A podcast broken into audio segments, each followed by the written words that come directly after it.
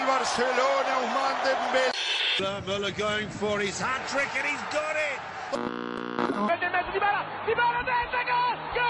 Manchester City are still alive here. Aguero!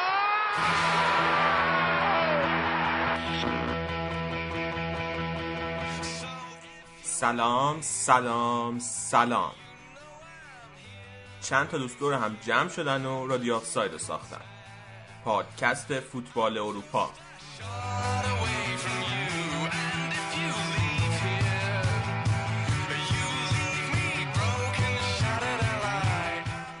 الان و تا وقتی که فوتبال به خاطر پندمیک تعطیله توی هر اپیزود یکی از فصلهای سابق فوتبال اروپا رو مرور می‌کنیم.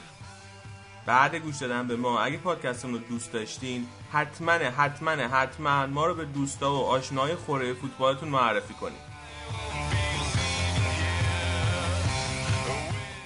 بدون معطلی بیشتر بریم و به اپیزود این هفته گوش بدیم.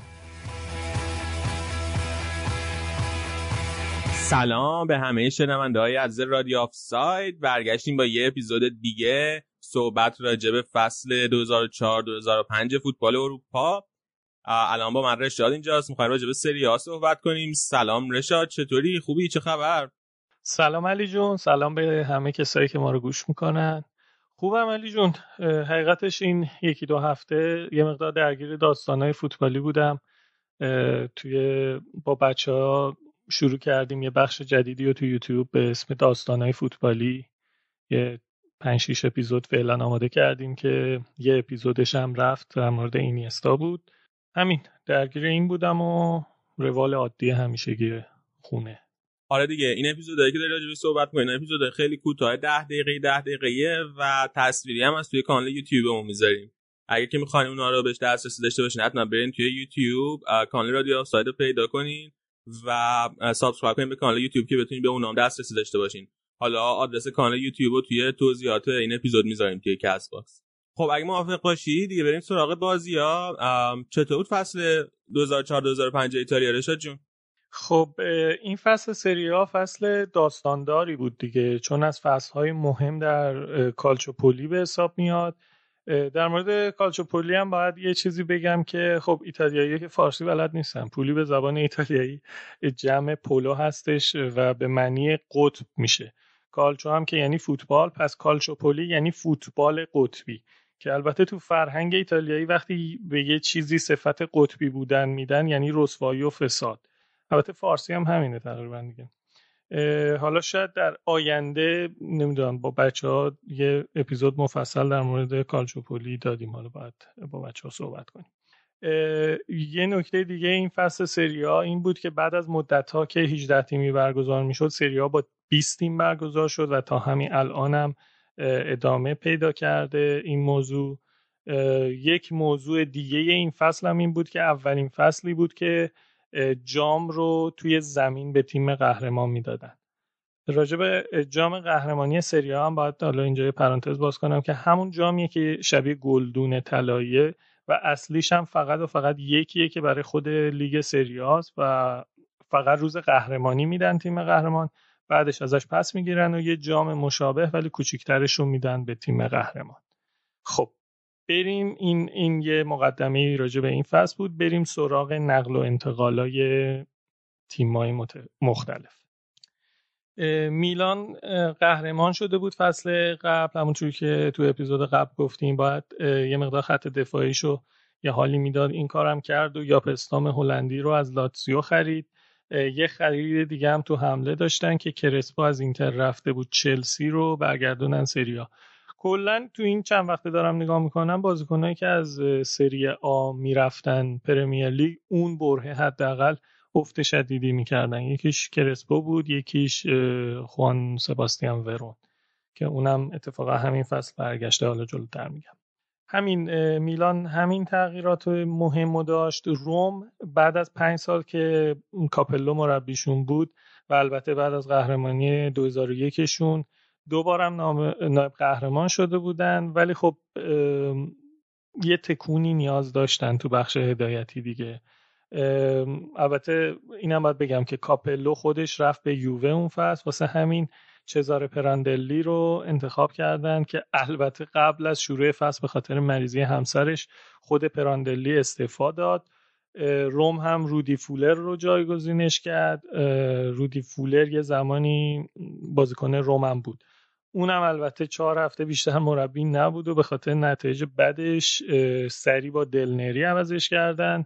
حالا اگه فکر می‌کنید که دلنری هم موند اشتباه می‌کنید. چون اونم تا هفته 28 موند و سه هفته پشت سر هم یعنی از هفته 25 تا 28 سه تا باخت پشت سر هم داد.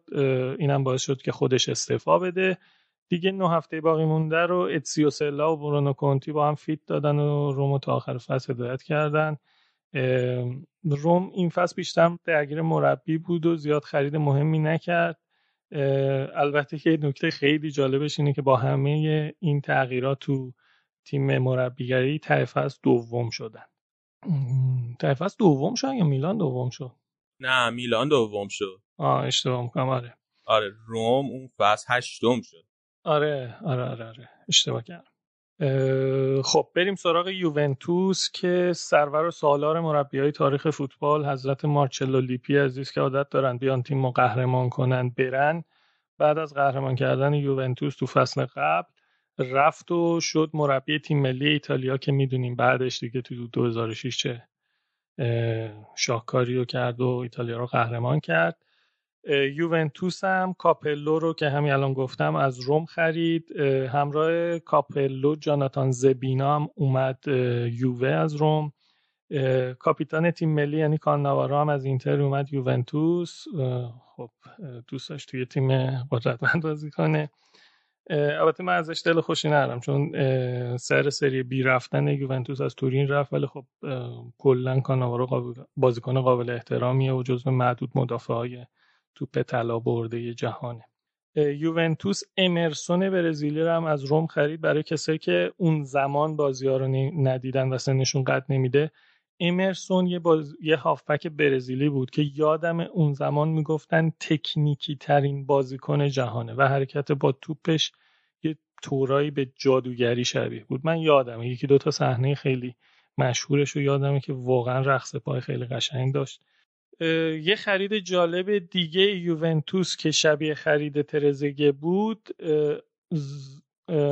زلاتان ابراهیموویچ جوان بود که از آژاکس اومد و تو جام ملت ها باعث حذف ایتالیا شده بود. واسه این میگم شبیه خرید ترزگه بود. با اومدن ایبرا زالایتا هم از یووه به طور قرضی رفت پروجا خب بریم سراغ نقل و انتقال اینتر که اینتر هم مربیشو عوض کرد و همین مانچینی که الان مربی تیم ملی ایتالیاسو انتخاب کردن. واسه خط دفاعی هم جوزپ فاوالی و واسه خط میانی سینیشا میهایلوویچ رو از لاتزیو آوردن. ولی خب میهایلوویچ آخرای دوران بازیگریش بود و اومد بیشتر رونق و یه سر و سامونی به خط میانی اینتر با تجربهش بده. میهایلوویچ جزو برترین کاشته زنهای دنیاست. اتفاقا به ایران هم تو جام جهانی 98 گل از رو ضربه کاشته زد. ولی خب اینتر یکی از مهمترین خریدای این فصلش خوان سباستیان ورون بود که بعد از چند فصل ناموفق تو پرمیر لیگ برگشت به سری آ. همون چیزی که اول فصل گفته اول این قسمت گفتم. اینتر یه آرژانتینی دیگه هم خرید که استبان کامبیاسو بود. کلا اون خط اون فصل واسه خط میانیشون اینتریا خیلی بازیکن داشتن. تازه به همه اینا باید ادگار داویدز هم اضافه کنیم که اپیزود قبل گفتم ژانویه از یوونتوس رفت بارسلون ولی حدود چندین ماه مون تو بارسا موفق نبود. برگشت سری آ. راجب پارما می‌خوام صحبت کنم که شاید بشه گفت استارت سقوط این تیم ریشهدار از این فصل کلید خورد و دلیلش هم ورشکستگی اسپانسرشون که پارمالات بود هستش. پارمالات اسپانسر تیم پارما بود و لبنیات تولید می‌کرد و می‌کنه هنوزم ولی اون سالا ورشکست شد و این ضربه خیلی شدیدی به تیم پارما زد. هرچی عکس عکس خفن بازیکنایی مثل بوفون، تورام، کاناوارو و باقی بازیکنای مشهور سالهای دور پارما دیدید. اگه توجه کنید تیشرتشون آرم و نوشته پارمالات روشه. پارما اون فصل افت خیلی شدیدی داشت و آخرش هم لب مرز سقوط قرار گرفت و 17 هم شدن. یعنی یه رتبه پایین تر بودن می‌رفتن سری بی. متاسفانه این شرایط مالی بعد گریبانگیر لاتزیو هم شد چون اونا هم به مشکل مالی خوردن و این فصل متاسفانه اونا هم رتبه. جون قبل اینکه نمیگی پارمالاتو گفتی من یادم اومد که پارمالا تو دهه 90 اسپانسر عالم بود. آره. بعد حتی همین 2005 هم موقعی که پارما مشکل پیدا کرد و تقریبا ورشکست شده بود مدیر عامل سابق رئال لورنزو سانز که همین چند وقت به خاطر کرونا فوت شد اون بحثش بود خیلی شدید که پارما رو بخره. ولی آخرش موفق نشد دیگه سر قیمت به توافق نیفتاد اما من خیلی حرفش بود که سانز می‌خواد پارما رو بخره بره تو لیگ ایتالیا تیم داری کنه. یادم سه چهار سال پیش پارما یه جورایی فکر کنم اگر اشتباه نکنم به سری سی هم حتی رسیدی اصلا به یه جایی رسیده بود که شبکه ری ایتالیا یادم یه برنامه راجبش ساخته بود که اصلا به حد منحلی رسیده بود که بوفون اونجا یه کمک مالی خیلی خوبی کرد و تونست این تیم رو یه مقدار جونی بهش بده. الان هم هستش دیگه الان اومده سریا خب لاتزیو هم اون فصل دچار این مشکل مالی شد و آخر فصل هم سیزدهم شدن. شاید بشه گفت یکی از بدترین فصل های لاتزیو تو تاریخش تو سریا این فصل بود. فیورنتینا یه خرید کرد که راجبش به طور ویژه می‌خوام صحبت کنم که کیلینی 20 ساله رو که با لیورنو از سری بی اومده بودن به سری آ یوونتوس خرید. ولی خب همونطور که گفتم یوونتوس هم زبینا رو داشت هم کاناوارو هم بازیکنهای قبلشون مدافع قبلشون مونترو و اینا خیلی خط دفاعی درست حسابی داشت. واسه همین جایی واسه بازیکن 20 ساله نداشتن به صورت قرضی دادنش به فیورنتینا که دیگه فصل بعدش اومد یوونتوس که الان هم می‌دونیم دیگه کاپیتان یوونتوسه. این از نقل و انتقال های مهم این فصل. این, این قسمت نمی‌خوام راجع به بازی مشخصی صحبت کنم چون که همونطور که گفتم این فصل یکی از داستاندارترین دا فصل های سری آ و تاریخ فوتبال اروپا شاید میشه گفت بود و می‌خوام یه خلاصه ای از مسیر لیگ و اتفاقاش بگم که یکی از اتفاقای مهم این فصل همونطور که اول هم گفتم 20 تیم می بود که به اعتقاد خیلی ها لیگ رو از حالت غیر متعادل بودن در آورد. دلیل این حرف رو نمی‌دونم چون نمی‌دونم 18 تا با 20 تا تنها تغییرش به نظر من 4 تا بازی بیشتر انجام شدنه. چه تعادلی ایجاد کرده 100 درصد یه دلایلی داره. که همونطور هم که گفتم این 20 تیمی شدن مون تو سریا و هنوزم فصلای سریا با 20 تیم برگزار میشه. تو می‌دونی دلیلش علی که چرا میگن متعادل شده؟ نه. چون به نظر من 18 تا بود نمی‌دونم. همین. حالا اگر کسی می‌دونه برامون کامنت کنه خودم می‌تونم تحقیق کنم ولی خب همین. اینو خواستم بگم که تاکید کارشناسا روی این بود که متعادل شد.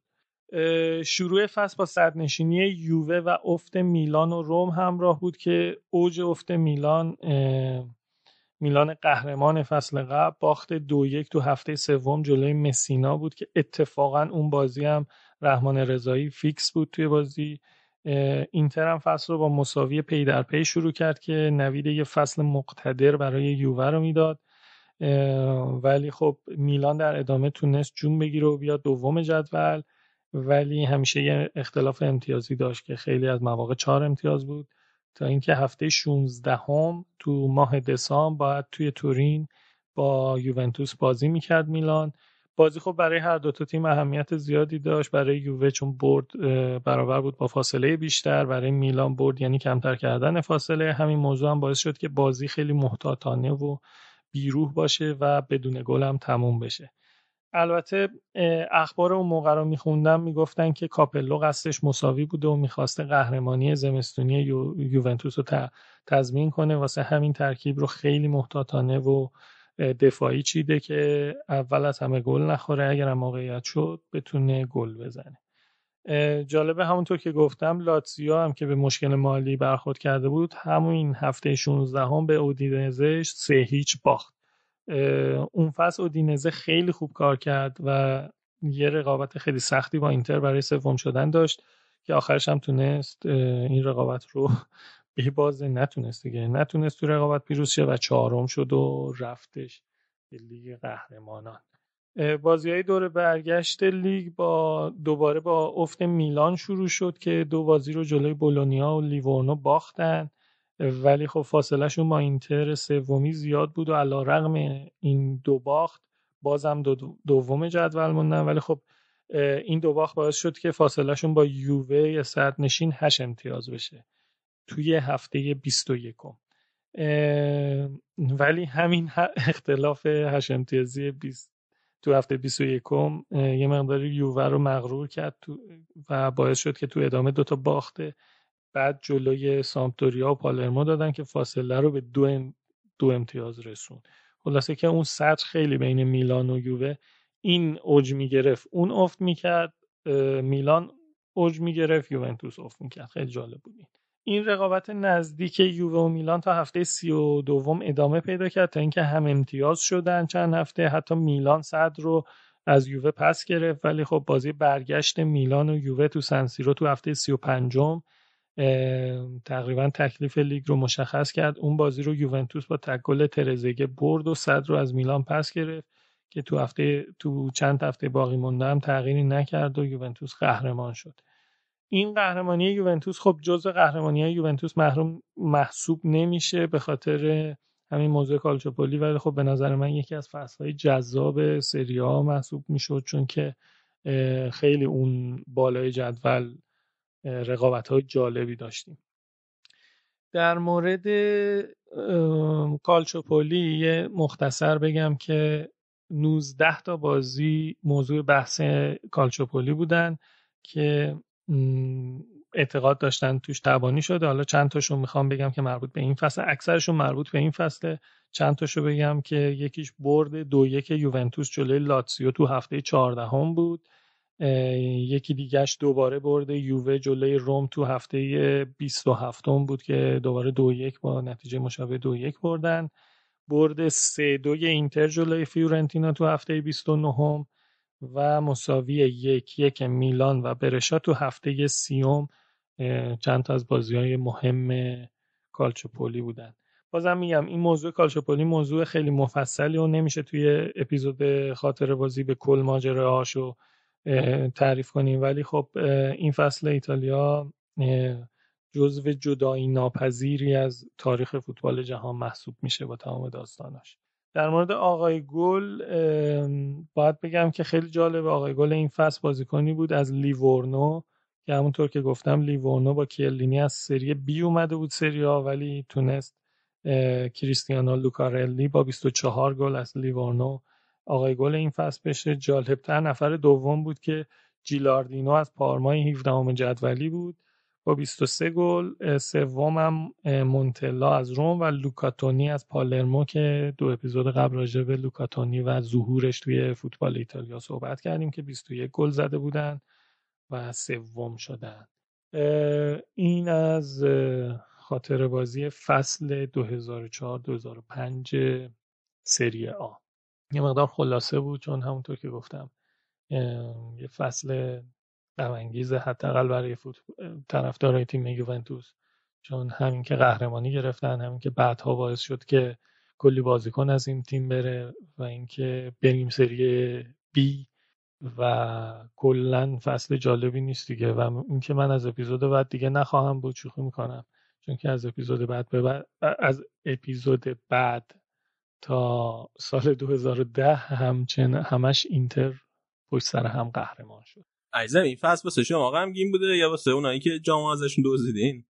نه دیگه واسه ما ما هنوز اعتقاد داریم به ما تهمت زده شده. شوخی می‌کنم. حالا در مورد کالچوپولی هر وقت صحبت کردیم راجبش چیز می‌کنم. نه من خودم به عنوان یه یوونتوسی یه بازی اینتر و یوونتوس بود که اون موقع هنوز اینزاگی توی یوونتوس بود. و به عنوان یه یوونتوسی دلم برای اینتریا میسوخت. چون هر کاری می‌کردن دقیقا مثل بازی ایتالیا کره داور به سود یوونتوس می‌گرفت و اصلا قشنگ تابلو بود که به نفع یوونتوس. ولی همینطور که اینو میگم باید الان هم بگم چون هنوز که هنوزه توی خود ایتالیا خیلی هم میگن یوونتوس همچنان داره ادامه میده ولی واقعا دیگه اون موقع که بچه بودم میفهمیدم فکر کنم الان باید واضحتر میفهم میفهمیدم اگه توانی بود ولی صادقانه بگم همین حجمه ای که علیه یوونتوس هستش باعث شده تو فصلهای گذشته بعضی موارد به ضررمون بگیرن. یعنی علیهمون چیز شده نه تنها به سودمون سود زده نشده بلکه به ضررمون. آقا دیدی خبرها رو توی چیز دیروز؟ که یکی از مسئولای فدراسیون یادم نیست مسئولیتش چی بود؟ بکنم مسئول حقوقی فدراسیون هم چیزی. گفته بود که همه مکالمات وار هست به جز اون یه بازی که پارسال بازی اینتر یوونتوس بود. جایی که پیانیچو اخراج نکردن. داورایته؟ کدوم بازی میگم؟ یادم یعنی یه کارت زرد داشت. فکر کنم یه کارت زرد آره داشت آره بعد آره. خطای خیلی بد کرد ولی اصلا داور کارش نداشت. بعد از اونور آره. بازی کنه اینتر اخراج کرده بود یادم نیست کدومشونو.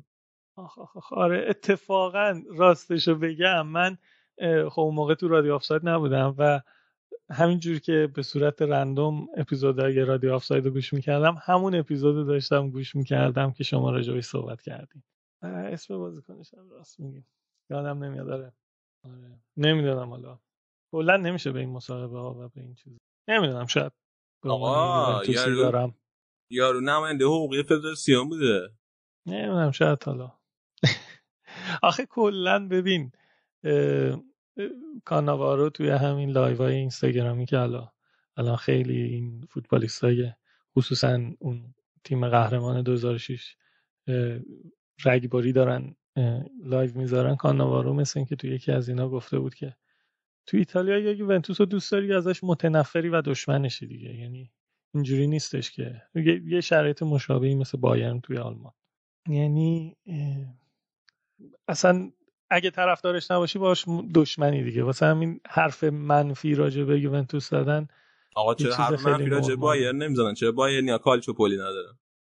بابا چرا همینجا هم کلی راجع به چیز تو برلین طرفدارای هرتا برلین کلی. ولی خب راجع به این که پول دارن و چه می‌دونم بازیکنای خوب و میدزدن صحبت می‌کنن راست میگی راجع به خب دیگه اونا پولشونو توی اونا پولشونو توی بازارهای قانونی خرج می‌کنن عزیزم. حالا دیگه ما پول داریم دیگه ایتالیا هم بهمون بستر چیزو می‌داده. کلا ایتالیا انقدر کشور کشوریه که متاسفانه متاسفانه فساد توش هستش حالا. یکیش هم توی اون بره برای یوونتوس بوده. ولی الان که دیگه بعید می‌دونم این اتفاقا بیفته توی چیز. اونم حتما اون گزارش گم شده. گم شد هم شوخی درست. بکنم. خیلی خوب. اه، فکر کنم بعضی کافی راجع به ایتالیا حرف زدیم. بریم یه استراحت کوتاهی بکنیم. شما یه آهنگ گوش بدید. برمیگردیم با قسمت بعدی برنامه.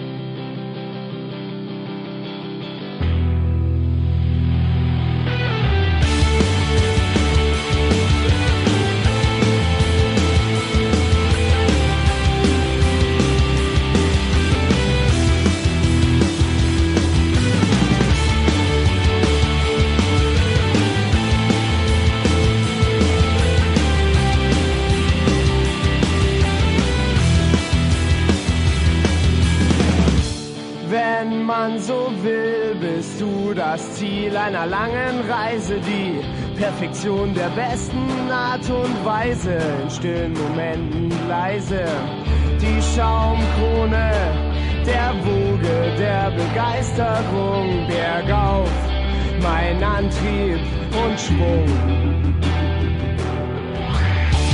Ich wollte dir nur mal eben sagen, dass du das برگشتیم با قسمت بعدی برنامه. الان می‌خوایم راجع به بازی بوندسلیگا صحبت کنیم. آراد پیوسته بهمون. سلام آراد چطوری؟ خوبی؟ چه خبر؟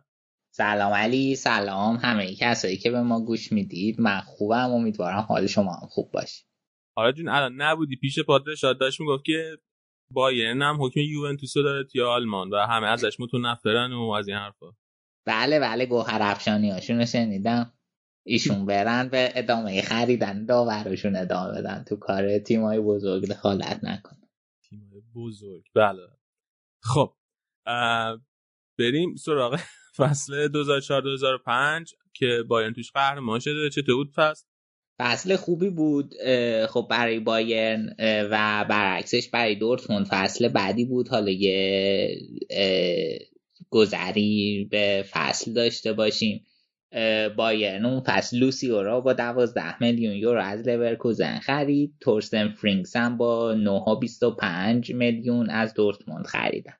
وحید هاشمیان هم با دو میلیون از بخوم آوردن که همونجوری که سینا تو اپیزود قبل گفت فصل خیلی درخشانی رو توی بخوم داشت که البته توی بایرن نتونست اون درخشش رو تکرار کنه. حالا سینا توی بخش لژیونرها و فوتبال داخلی مفصلا در موردش صحبت کرده دیگه من در موردش حرف نمیزن کلوز هم از کایزرزلاترن رفت وردر برمه. یه نکته ای که داشت این بود که خب از سال 2003 سرمربی شالکه یو پنکس بود که وسط فصل بعد 57 بازی و هفتاد دو صدم امتیاز در هر بازی از شالکه اخراج میشه در حالی که شالکه تو رتبه 15 جدول بوده و رالف رنگنیک به جاش میاد. که اگه یادت باشه توی لایپزیگ اینا بود این اواخر آره حرفش هم هست که بره میلان. آره آره دقیقا. بعد خب شرایط دورتموند خیلی عجیب بود این فصل. حالا یه خورده برگردم به عقب. چون که تو این فصل داشته به نقطه خیلی بدی می‌رسیده. گردنی بام جا اون موقع یواخیم واتسکه دورتموند گردنی بام بوده. بعد دورتموند تو مسیر موفقیت قرار داده بوده و دیگه تصمیم گرفتن ورزشگاه برای خودشون بسازن. ولی تو سیاست اشتباهی که توی ساخت ورزشگاه داشتن و بحث مالکیتش 98 میلیون یورو ضرر کرده بودن که به خاطر این ضرر را نزدیک بود که لایسنسشون هم برای حضور تو بوندسلیگا از دست بدن. برای همین گرد نیبام میاد دورتموند وارد بازار بورس می‌کنه که بتونه پول به باشگاه تزریق کنه. و شرکت بروسیا دورتموند کاگ آ را تأسیس می‌کنه. این کاگ آ مخفف کماندید گزل شافت آف اکتینه که این میشه همون سهامی شرکت سهامی خاص خودمون تو فارسی.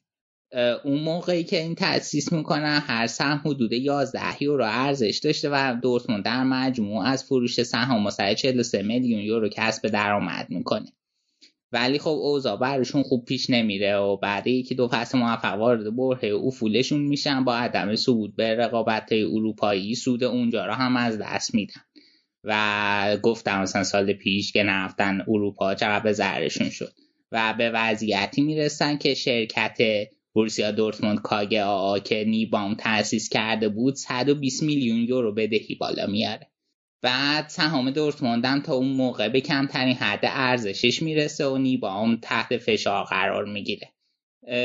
بعد برای همین توی فوریه سر همین قضایی توی فوریه 2004 بود که نیبام استعفا میده و ارزش دورتموند اون موقع به صورت مقطعی تا دو یورو 86 سنت میره بالا برای هر سهم. ولی دوباره به روند افتش ادامه میده تا سال 2009 که به زیر یک یورو برای هر سهم می‌رسه. اینم یه خلاصه کوتاهی از اون چیزی که بر دورتموند گذشت تو این سال و حالا یه داستان ادامه داری بود. ولی خب تو این سال هم خیلی اوضاعشون وخیم شده بود. ولی بازم تو لیگ خیلی بد نشدن دیگه. تو لیگ مثلا هفتم شدن اینترتوتو هم رفتن بالا تا یه جایی.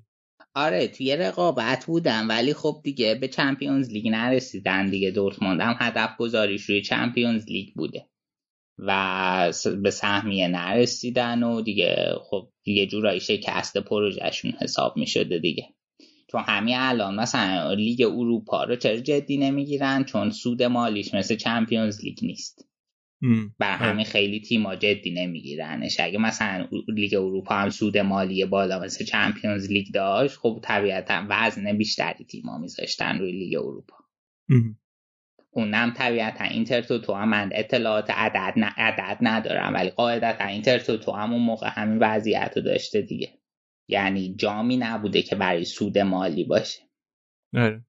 آره این فصل هم بازی ابتدایی بین قهرمان برگزار شد و شالکه که برمن دو یک برد. همین بازی اول بازی خیلی پرهاشیهی بود چون که چراغ ورزشگاه شکسته بود و بازی رو برای اینکه اینا بتونن تعمیر کنن با یک ساعت تاخیر شروع شد. نکته ای که داشت این بود که هفته 25 م توی بازی رو در روی شالکه باین که تونست برسه به صدر جدول یعنی رنگنیک تیما از رتبه 15 تا صدر جدول ورده بود بالا که اولین دوره صدر نشینیشون بود اولین هفته صدر نشینیشون بود بعد از اون فصلی که چهار دقیقه قهرمان شدن و دربارش صحبت کردیم. بعد خب در نهایت هم شال که دوم شد که خب خیلی برشون خوب بود. تیمی که 15 هم بود و تونستن دوم کنن در مجموع رکورد خوبی محسوب می‌شد. بایرن این فصل قهرمان شد دیگه. از هفته 15 به جز همین هفته ای که بهش اشاره کردیم هفته 25 ساعت نشینه بلا منازعه بود و در نهایت هم با 14 امتیاز اختلاف نسبت به تیم دوم یعنی شال که قهرمان شده. بعد دیگه توی جدول اون بالا رقابت حساس بوده برای سهمیه آخر چمپیونز لیگ. بین وردر برمن و هرتا برلین و شتوتگارت و بای لورکوزن. البته دورتموند هم بوده. و در نهایت وردر برمن سوم میشه با 59 امتیاز هرتا 58 امتیازی چهارم میشه به شتوتگارت 58 امتیازی پنجم میشه و با لورکوزن 57 ششم میشه. دورتموند هم که صحبتش داشتیم با 55 امتیاز هفتم میشه و همونطوری که تو گفتی سهمیه اینتر تو تو رو کسب می‌کنه. تیمای سقوط کننده هم بوخون بودن و هانزا روستوک و استی فرایبورگ اون فصل هانزا روستوک تنها تیمی بوده که اون فصل از شرق آلمان توی بوندسلیگا بوده. در نهایت توی جدول گل زن هم مارک مینتال از نورنبرگ آقای گل میشه با 24 گل روی ماکای باین 22 تا گل زده بود و برباتوف با 20 گل پشت سرش بود. کلوزه هم که با این فصل رفته ورده برمن. تونست 15 تا گل بزنه و عمل کرده قابل قبولی داشته باشه تو اولین فصل حضورش تو برمن. خب آره من یه سوال ازت دارم. جان به نظرت از این سه تا بازیکن ایرانی که رفتن بایرن کدومشون بهتر بودن تو بایرن؟ و اصلا تا حالا با آلمانیا حرف زدی راجبش و از کدومشون مثلا خاطرات بهتری دارن؟ نمی‌دونم. خب بذار دو تا سوال شد. به نظر من واقعا هیچ کدومشون خوب نبودن. به خاطر اینکه توی خیلی کوتاه مدت فقط تونستن خودشون رو توی بایر نشون بدن و هیچ کدوم هیچ درخشش خاصی که مثلا توی این فصل بتونیم بگیم که مثلا علی کریمی ستاره بایرن بود یا مثلا علی کریمی توی یه بازه خب خیلی خوب بود ولی همون بازه بود و تموم شد. یا علی دایی یا مثلا وحید هاشمیان علی دایی هیچ کدوم توی هیچ بازه ای فوق العاده نبودن برای بایر بر هم من فکر نمی کنم از نظر نظر شخصی من هیچ کدومشون جزو بازیکنایی نیستن که من بگم تو بتونم بگم تو بایر موفق بودن. بعد آلمانیا چی؟ آلمانیا رو راجع حرف زدی باشون راجع به این ستا نمی‌دونم. آره آره. آلمانیا خب اونایی که فوتبال یعنی آلمانیا دو, دو جور فوتبال دو دست آلمانی داریم که فوتبال رو دنبال می‌کنن. یا مدلشون اینجوری که بازی ملی رو می‌بینن. یا مدلشون که خب بوندسلیگا رو دنبال می‌کنن همین جوری که خیلی جای دیگه هم همین جوری دیگه. مثلا بعضی ها فقط بازی ملی می‌بینن. اونایی که فوتبال می‌بینن خب بازیکنهای ایرانی ها یه تعدادیشون رو به واسطه بوندسلیگا می‌شناسن دیگه. بیشتر همه اشکان دجاگر رو می‌شناسن که از خود جوانان آلمان رفته ایران. توی با آلمان قهرمان شدن با اون تیم نویر و زیلو بواتنگ و اینا. و بعدش مهدی مهدوی کیا رو می‌شناسن و هم من با اونایی که صحبت کردم علی دایی رو میشناختن خدا عزیزی رو میشناختن عید هاشمیان رو میشناختن. ولی قاعدتا اگه بخوایم بگیم کدوم ایرانی ها توی آلمان موفق تر بودن که خب این سوال نداره دیگه مهدی مهدوی کیا. آره من بیشتر من زنی بود که طرفدارای بایرن دفعه آلمانی بایرن از این سه تا بازیکنی که اونجا بودن فکر می‌کنی با کدومشون بیشتر حال کرده بودن؟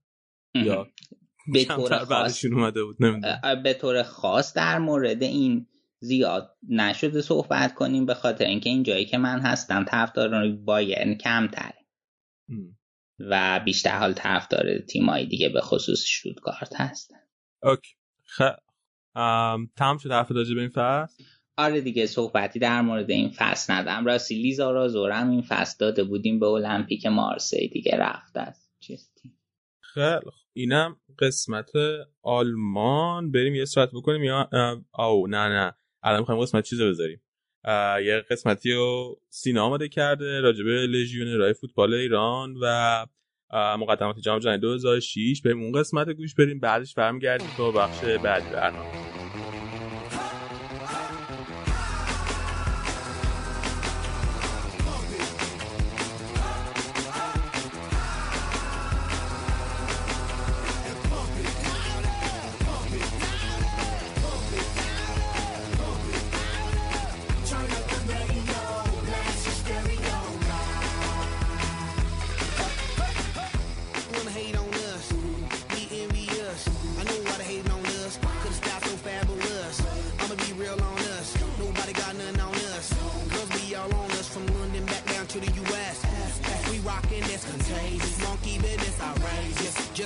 Your girl admits that we the F-R-E-S-H, we fresh. G-E-F, that's right, we def.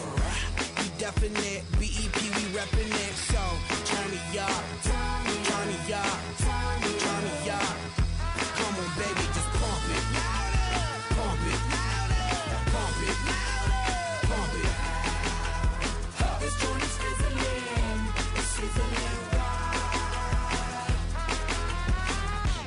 سلام به همگی. امیدوارم خوب و خوش و سلامت باشین.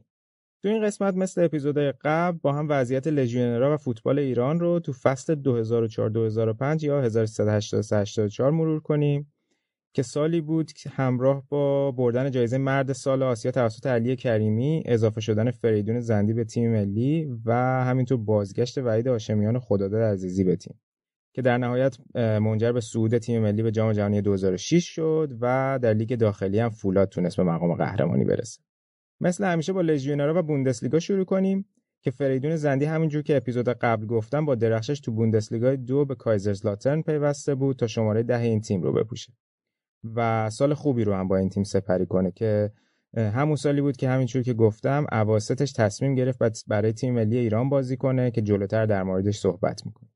فری تو 26 بازی برای تیم 6 گل زد 6 پاس گل ساخت تا با کایزرزلاترن به رتبه 12 لیگ برسن از گلای مهم فری گلش مقابل دورتموند بود که تیمش بازی رو با اون تک گل برد و همینطور هفته 32 که با یه گل یه پاس گل جلوی فرایبورگ پایان درخشانی رو برای فصل خودش رقم زد. اما انتقال بزرگی که اون فصل اتفاق افتاد پیوستن وحید هاشمیان به بایرن مونیخ بود که بعد از 16 گلی که فصل قبل برای بوخوم زده بود شدیدا مورد توجه بایرن و اولی هوینس و اوتمار هیتسفلد قرار گرفت تا شماره 9 این تیم رو بپوشه. اما اون سال فیلیکس ماگات هدایت بایرن رو به عهده گرفت و با وجود اینکه خود ماگات تو اشتوتگارت هم دنبال وحید بود اما با وجود مهاجمایی مثل روی ماکای، گوئررو، پیزارو و زیکلر کار وحید خیلی سخت شد. اما خب این چیزی بود که خودش آرزوشو داشت و از همون اول که به آلمان رفته بود گفته بود که آرزوش تو بایرن بازی کنه. در نهایت هم فقط نه بازی تو لیگ انجام داد و یه گل برای بایرن تو DFB-Pokal زد و با بایرن به قهرمانی لیگ رسید. اما خیلی زود و پایان اون فصل از این تیم جدا شد و به هانوفر پیوست. یه نکته رو هم بگم که وحید تو لیگ قهرمانان تو دور گروهی جلوی آژاکس و یووه بازی کرد ولی از اتفاقی که برای وحید اون سال افتاده و سر صدا هم کرد این بود که خب بایرن با مکابی تلاویو هم گروه شده بود و وحید برای دوری از حاشیه و همه مشکلاتی که همه می‌دونیم چی هستن و ممکن بود براش اتفاق بیفته با بایرن به تلاویو سفر نکرد. و این نکته دیگه این که خیلی جالبه که همین چند روز پیش وحید هاشمیان با حسین بادامکی تو لایو اینستاگرامش صحبت می‌کرد که گفت همون سال تو نیم از دورتموند و یک تیم انگلیسی پیشنهاد داشته و شاید اگر تصمیم به رفتن تو نیم به دورتموند رو می‌گرفت اتفاقاتی بهتری براش میافتاد که خب اون سال این اتفاق نیفتاد و اینجور نشد. بریم سراغ مهدی مهدوی کیا که بعد از دو سال درخشان با هامبورگ با اومدن توماس دال سرمربی جدید هامبورگ اوضاع براش سخت شد و تبدیل به نیمکت نشین و حتی سکو نشین شد. چون مربی بهش اعتقادی نداشت و حتی به گفته خودش یک بار توماس دال تو تمرین‌ها بهش گفته بود که نیازی بهش توی تیم نداره. در کل اون فصل مهدی بیشتر به عنوان بازیکن ذخیره به زمین رفت و تو بوندسلیگا فقط دو گل زد و دو تا پاس گل داد و فقط هم 5 تا بازی رو به صورت 90 دقیقه و کامل بازی کرد. حالا تو قسمت بعد بیشتر در مورد شرایطش با توماس دال و اینکه در نهایت چجوری دال رو مجاب کرد تا تو ترکیب اصلی بازی کنه و بازیکن فیکس تیم بشه صحبت می‌کنیم و خاطراتش رو هم براتون پخش می‌کنیم. در زمینم بگم که متاسفانه قاسم مهدوی کیا برادر مهدی که به عنوان سرپرست تو آکادمی کیا فعالیت می‌کرد چند روز پیش فوت کردن که همینجا از طرف تیم رادیو آفساید به مهدی مهدوی کیا و هادی مهدوی کیا تسلیت میگیم یه بازیکن دیگه اون فصل ما تو بوندسلیگا داشتیم که اون محرم نوید کیا بود. که از سپاهان به بخوم پیوسته بود. اما محرم توی بازی مقدماتی المپیک 2004 که با تیم ملی به کره رفته بودن با یه مسئولیت شدید مواجه شده بود و هنوز به فرم ایدال خودش برنگشته بود. و اون فصل تو ترکیب اصلی بخوم جایی نداشت و تو هیچ کدوم از بازی‌ها برای این تیم به زمین نرفت و در نهایت هم با این تیم به بوندسلیگای دو سقوط کرد تا سال اول ناموفقی رو با این تیم سپری کنه. این از آلمان. تو ایتالیا هم که رحمان رضایی همینطور که گفتیم با مسینا به سری آ صعود کرده بودن و تو این فصل یعنی 2004 2005 فصل خیلی خوبی رو تونستن داشته باشن. رحمان 36 بازی از 38 بازی تیمش 90 دقیقه بازی کرد و با مسینا که تازه به سری آ صعود کرده بود بالاتر از روم و لاتزیو و فیورنتینا به رتبه هفتمی لیگ رسیدن. این از وضعیت بازیکنهای توی اروپا. اما بریم به امارات جایی که علی کریمی آخرین فصل حضورش تو الاهلی امارات رو سپری کرد و تو پایان سال میلادی 2004 تونست بهترین بازیکن سال آسیا بشه. تو سالی که همونطور که گفتیم با تیم ملی ایران تو جام ها درخشیده بود و آقای گل شده بود و فصل قبلش هم تو لیگ امارات آقای گل شده بود و انصافا به حق به این جایزه رسیده بود و پایان فصل هم به بایر مونیخ پیوست. بریم صدای مراسم و لحظه اعلام علی کریمی به عنوان مرد سال فوتبال آسیا رو گوش بدیم. Ali Karimi from Iran.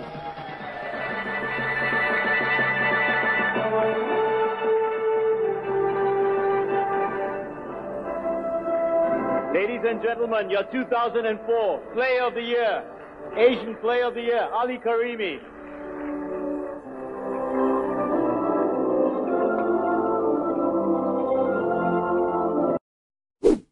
و اون فصل علی کریمی 11 تا گل برای الاهلی زد و تو لیگ هفتم شدن. همینطور کریمی با الاهلی تو لیگ قهرمانان آسیا هم حضور داشتن که تو 6 بازی برای این تیم دوتا گل زد ولی خب همون دور گروهی از مسابقات حذف شد. بازیکنهای دیگه که توی امارات داشتیم یکی دیگهشون علیرضا نیکبخت بود که با وجود اینکه اول فصل دوباره به استقلال برگشته بود اما نیم فصل دوم دوباره عین فصل گذشته اما با وجود مخالفت امیر قلعه‌نویی مربی وقت استقلال به الوس پیفست و نیم خیلی خوبی رو با فرهاد مجیدی سپری کردن تو این تیم و نیکبخت تونست برای این تیم 6 گل بزنه و ستاره تیمش تو همون بازی اولم شد. جایی که 4 هیچ تونستن پیروز بشن و دوتا گل نیکبخت زد دوتا گل هم فرهاد مجیدی زد تا وینکو بگوویچ که سرمربی اون سال الوصل بود حساب ویژه رو دوتا بازیکن ایرانیش باز کنه.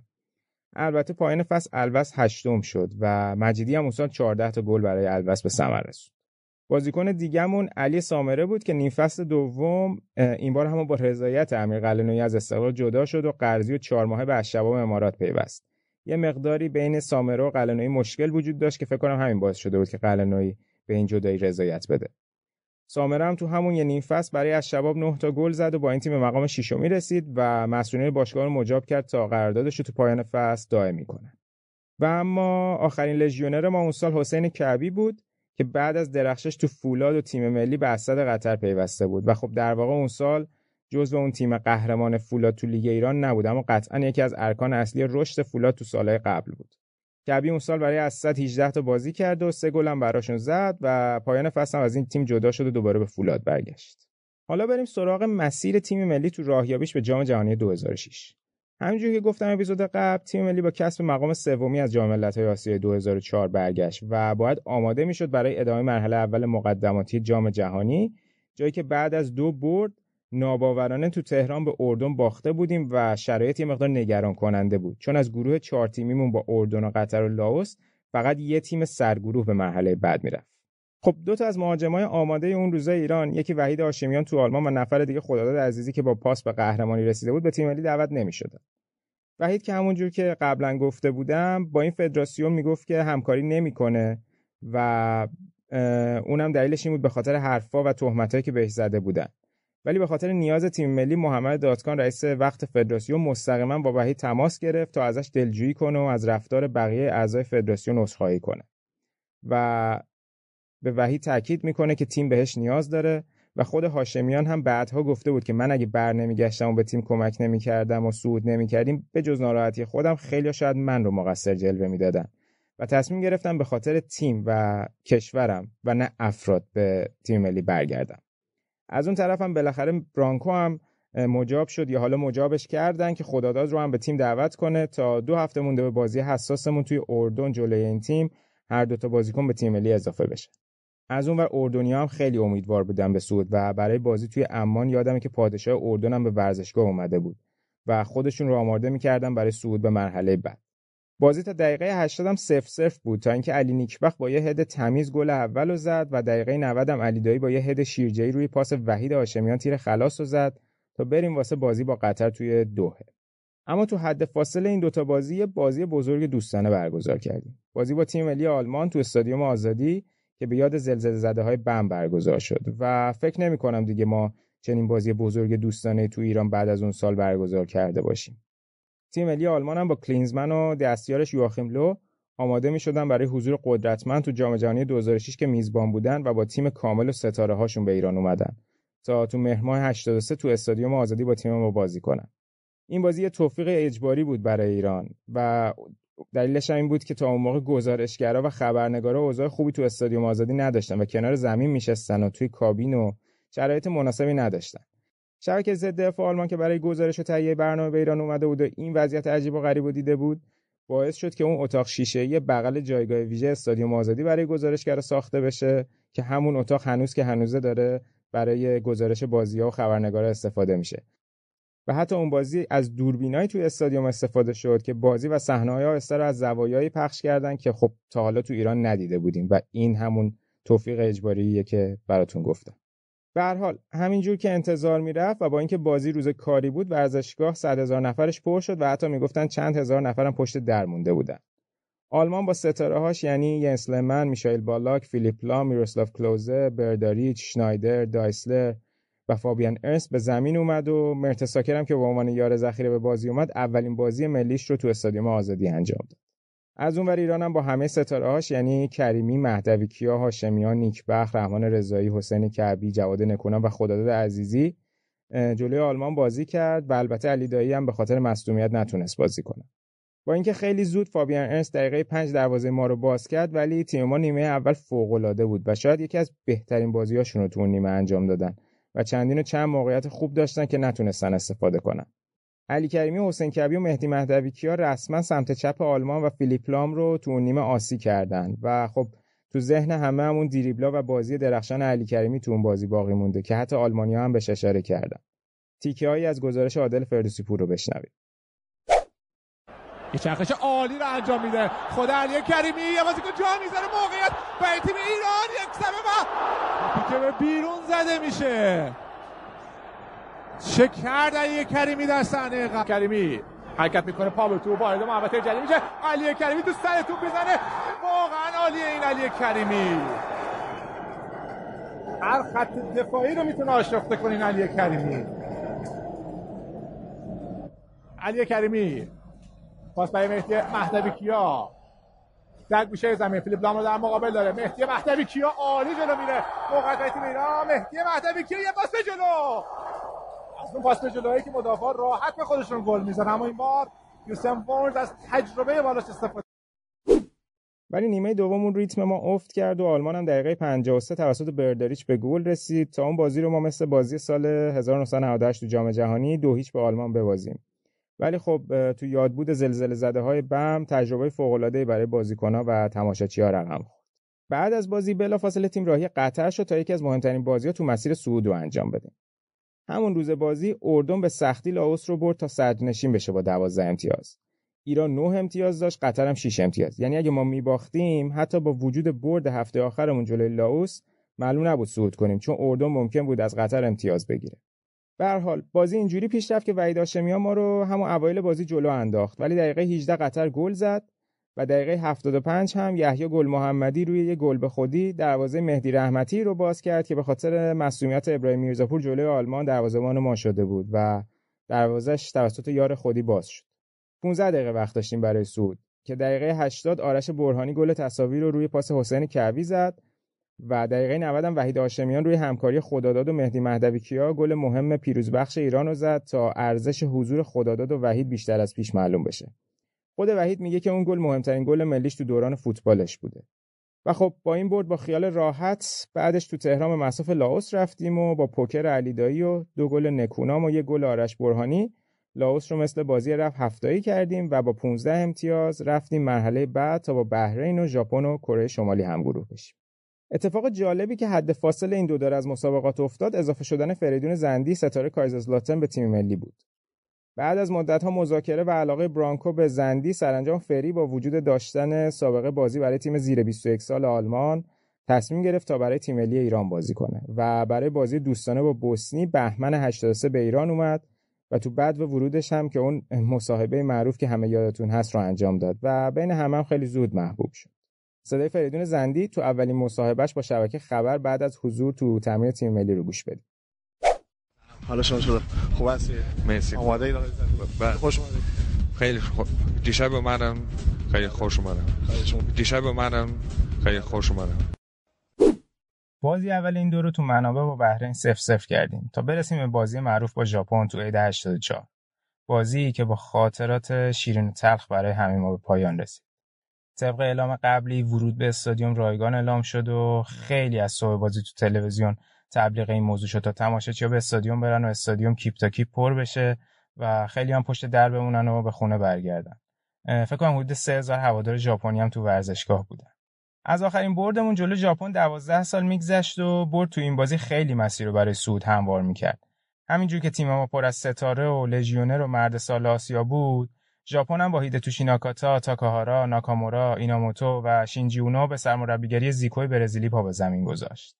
تیم با فشار تماشاچی‌ها تو همون نیمه اول دقیقه 13 تونست توسط وحید هاشمیان تو شلوغی محوطه جریمه و روی سانتر مهدی مهدویکیا خیلی زود به گل برسه. اما بعد از اون تا اوایل نیمه دوم ژاپن خیلی خوب و منطقی بازی کرد و فشار آورد تا اینکه دقیقه 55 تاکاشی فوکونیشی گل تساوی ژاپن رو زد و به قول وحید هاشمیان استادیوم به حدی ساکت شد که بازیکن‌ها صدای باز رو تو استادیوم میشنیدن. اما خب بازم شروع حال تماشاچی‌ها به کمک تیم اومد و سانتر دقیق علی کریمی با پای چپ رو سر وحید نشست تا هاشمیان دبل کنه و این همیشه با یه خوشحالی بعد از گل ساده یه برد و شب با شکوه دیگر رو با تیم ملی جشن بگیره اما حیف حیف که این جشن با نمی‌دونم چی بگم بی تدبیری یا بی نظمی یک سری افراد به خاطر هلیکوپتری که یه سری ها می‌گفتن برای فیلم برداری اونجا بوده یه سری دیگه می‌گفتن مربوط به نیروی انتظامی بوده و جلوی یکی از خروجی ورزشگاه پارک شده بود و این قضیه منجر به بسته شدن اون خروجی و خروجی های کنار جایگاه ژاپنیا برای تامین امنیت تماشاچیاشون شده بود که متاسفانه منتهی شد به فشار و ازدهام جمعیت تو خروجی های دیگه و هفت نفر از تماشاچی های اون بازی تو اون فشار جون خودشون رو از دست دادن تا خاطره خیلی تلخی برای همه ما از اون بازی به جا بمونه.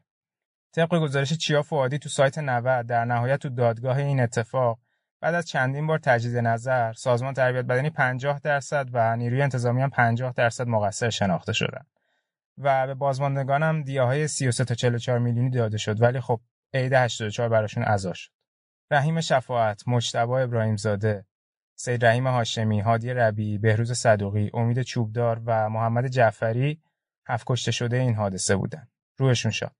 خلاصه بعد از اون بازی تیم ایران بلافاصله به پیونگیانگ کره شمالی رفت و تو اون استادیوم جو عجیب ورزشگاه با کره شمالی بازی کنه. و موفق شدیم با گله مهدی مهدویکیا و جواد نکونا هم این تیم رو شکست بدیم.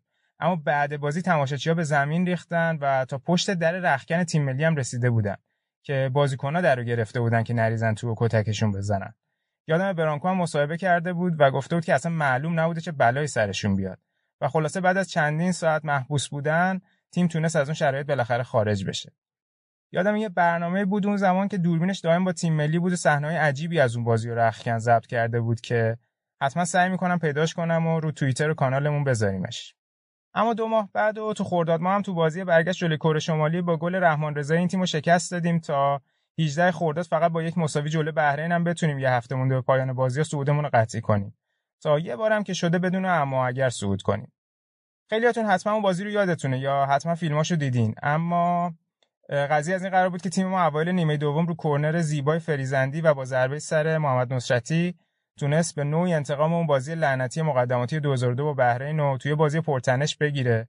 و بعد از بازی هم همه به خیابونا ریختن تا هفت سال بعد از جشن برد جلوی آمریکا مردم جشن برد فوتبال تو خیابونای شهرهای ایران برگزار کنن.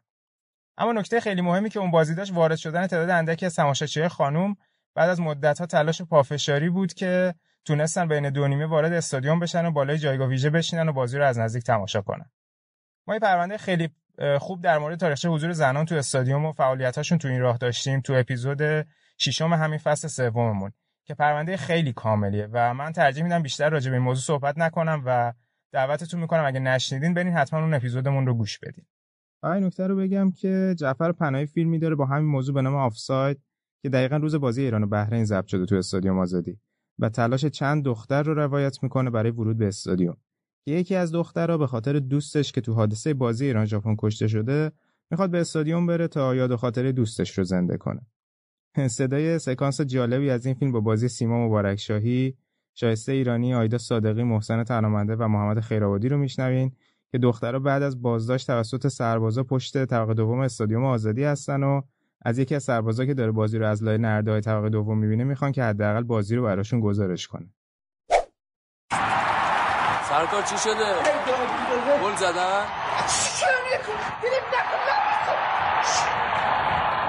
باز بزن رفت کارنو باز دوباره هم خزندی بزن. جوانی مادر جون هر که دوست داره یه دفعه بزن. یک پاس که تو هر کلمی جانو شرمش من فقط دلیب بودم کارش رو کردم. ببینم چی خبره دارم اصلا یه رفتی بیرون. اصلا بنزین ها به درد نمی‌خواد اعصاب تو خود نه چی هست بخواه باید سم نمی‌خواد بزنم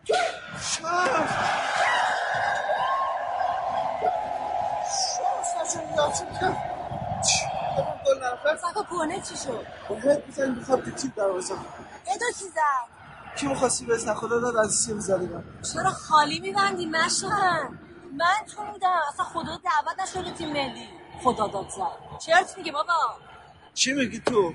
اگه این حقش نبی خب؟ اگه یه الان خدا داد از این میبی الان این گلش کرده بی و حقش نامردی کردن. دعوتش نکردن تیم ملی. افتخار ما مشهدی هست اینا بازی بلدن. ها خدا داد. خدا داد خیلی از اینا بهتره خودش نخواست بیاید ببین. بهش نامردی کردن.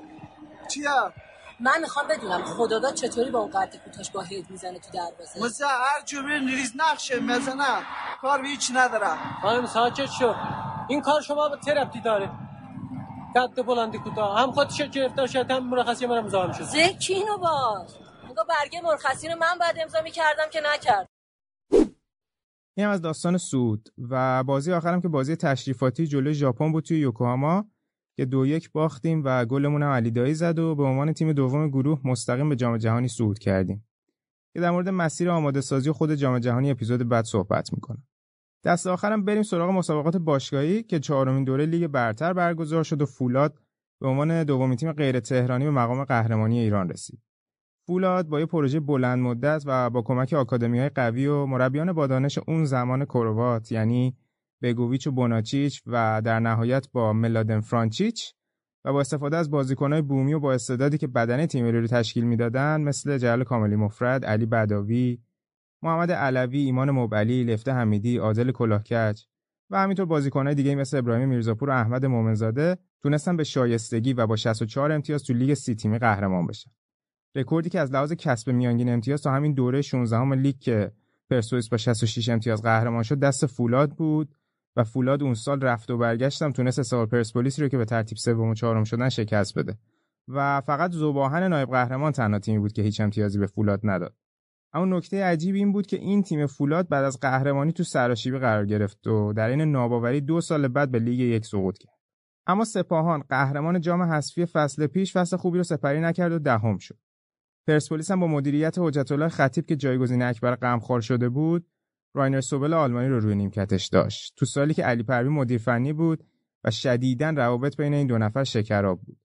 به خصوص اینکه اگه یادتون باشه مترجم سوبل آرش فرزین داماد علی پروین بوده و صحبت سوبل رو هر جور که دلش می‌خواست ترجمه می‌کرد.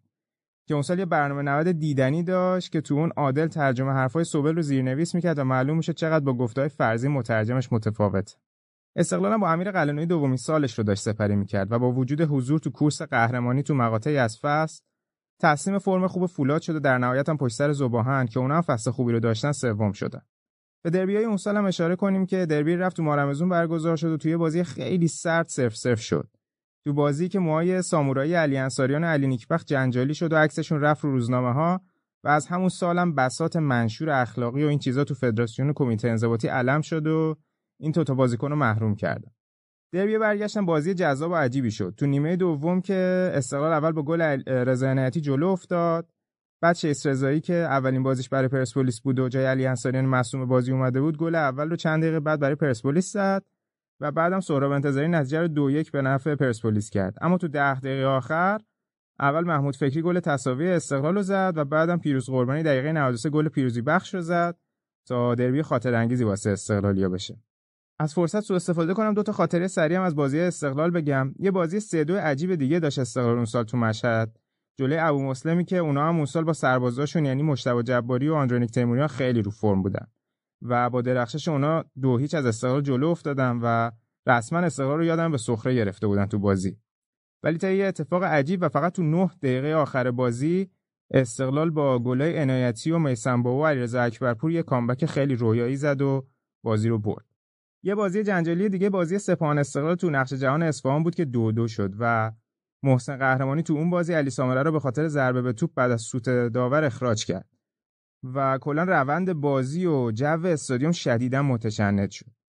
بعد بازی هم درگیری شدید و وحشتناکی تو رخکن استقلال پیش اومده بود که جای اینکه من توضیح بدم توضیحات کامران منزوی یکی از مسئولین وقت استقلال رو تو مصاحبه با برنامه 90 که خاطرات اون بازی رو تعریف می‌کنه گوش بدیم که میگه چی شد دقیقا و اون داستان معروف دلیجان رو تعریف می‌کنه. خب آقا بریم. ما رفتیم پایین. این ورزشگاه نقش جهان ورزشگاه متروک به درد نخوری بود. پیچه که پیچیدم دیدم یک نفر اینجوری از تو رخکن ما پرت شد بیرون. سر و صورت خونه پیرن پاره و رفتم گفتم آقا اینجا چه کار می‌کنی؟ چی هستی؟ دیدم زد زیره گریه. من افسر دوپینگ چرا خونی هستی؟ گفت که زدنم. حالا اسم کسانی که زدنم نمی‌برم. یکش کردن تو توالت زده بودن کردن تو توالت. بعد اسقر عنایت کمک داور بود. اون موقع ناظر بازی بود. گفت فلان این اگه برن تمام کارتی تمام کارتی نه نره دیگه من رفتم باشون صحبت کردم. حالا کیو می‌خواستن تست بگیرن؟ علیرضا منصوریان 33 ساله محمود فکری 32 ساله. خلاصه هر جوری بود راضیش کردیم. حالا راضی کردیم. نمونه آقایون نمیشه بگیریم یعنی آب میخوردن باز نمیشه. درست نمیشه. چرا؟ استرس؟ سرد بود و استرس بود و بعدم خلاصه هیچ. ترکش. اینا موندن که از علی منصوریان هات فکری آره بگیرن بگیرن اومدم با همراه کارمند باشگاه توی رستوران سعادتی دلیجان نشسته بودم. علی نظری زنگ زد. الو! گفتم چیه؟ گفت کامرا اینا تست نمی‌تونن بدن. آقای اولیایی هم گرفتن.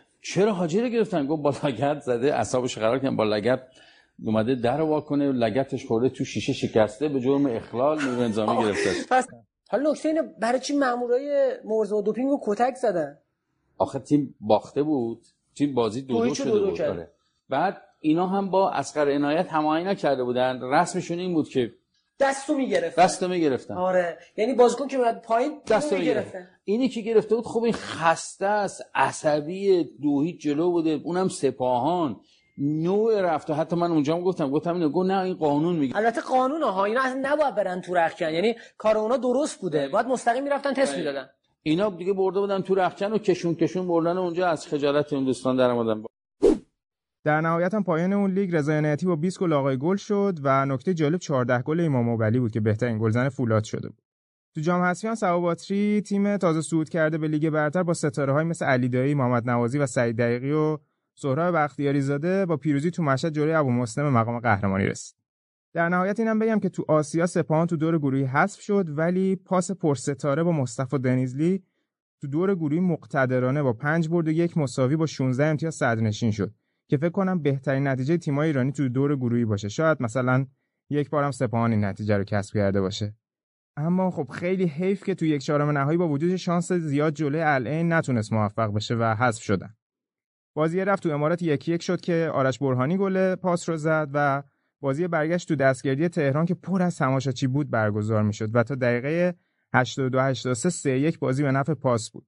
دو تا گل آرش برهانی زده بود و یه گل هم ایسا و یهو ناگهان تو دو دقیقه الان تونست دو تا گل بزنه که گل سوم رو اشتباه عجیب نیما نکیسا بود و در عین ناباوری پاسی که خیلی بهش امید داشتن بازی رو سه سه کرد و جلوی العین حذف شد و العین هم در نهایت رفت فینال و نایب قهرمان شد.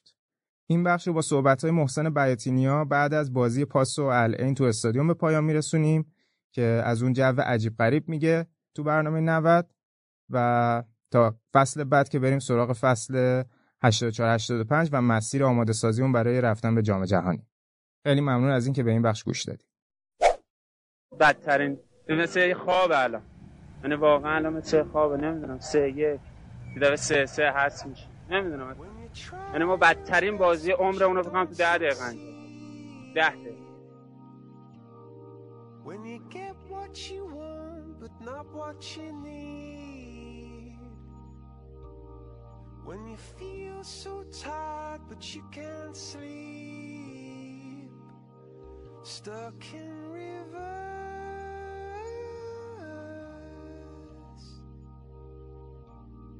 And the tears come streaming down your face.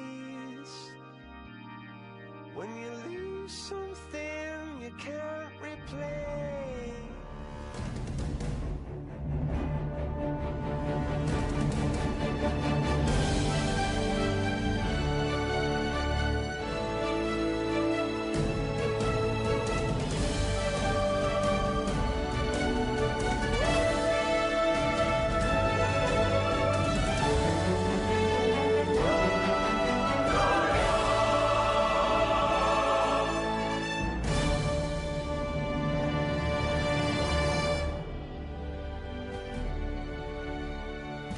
برگشتیم با بخش انگلیس. همین الان قسمتی که سینا آماده کرد برامون تموم شده به دست درد نکنه. سینا الان واسه صحبت راجع به لیگ انگلیس در فصل 2004 2005 دو تا از بچه‌ها اینجا با منن. مرتضی و شهاب.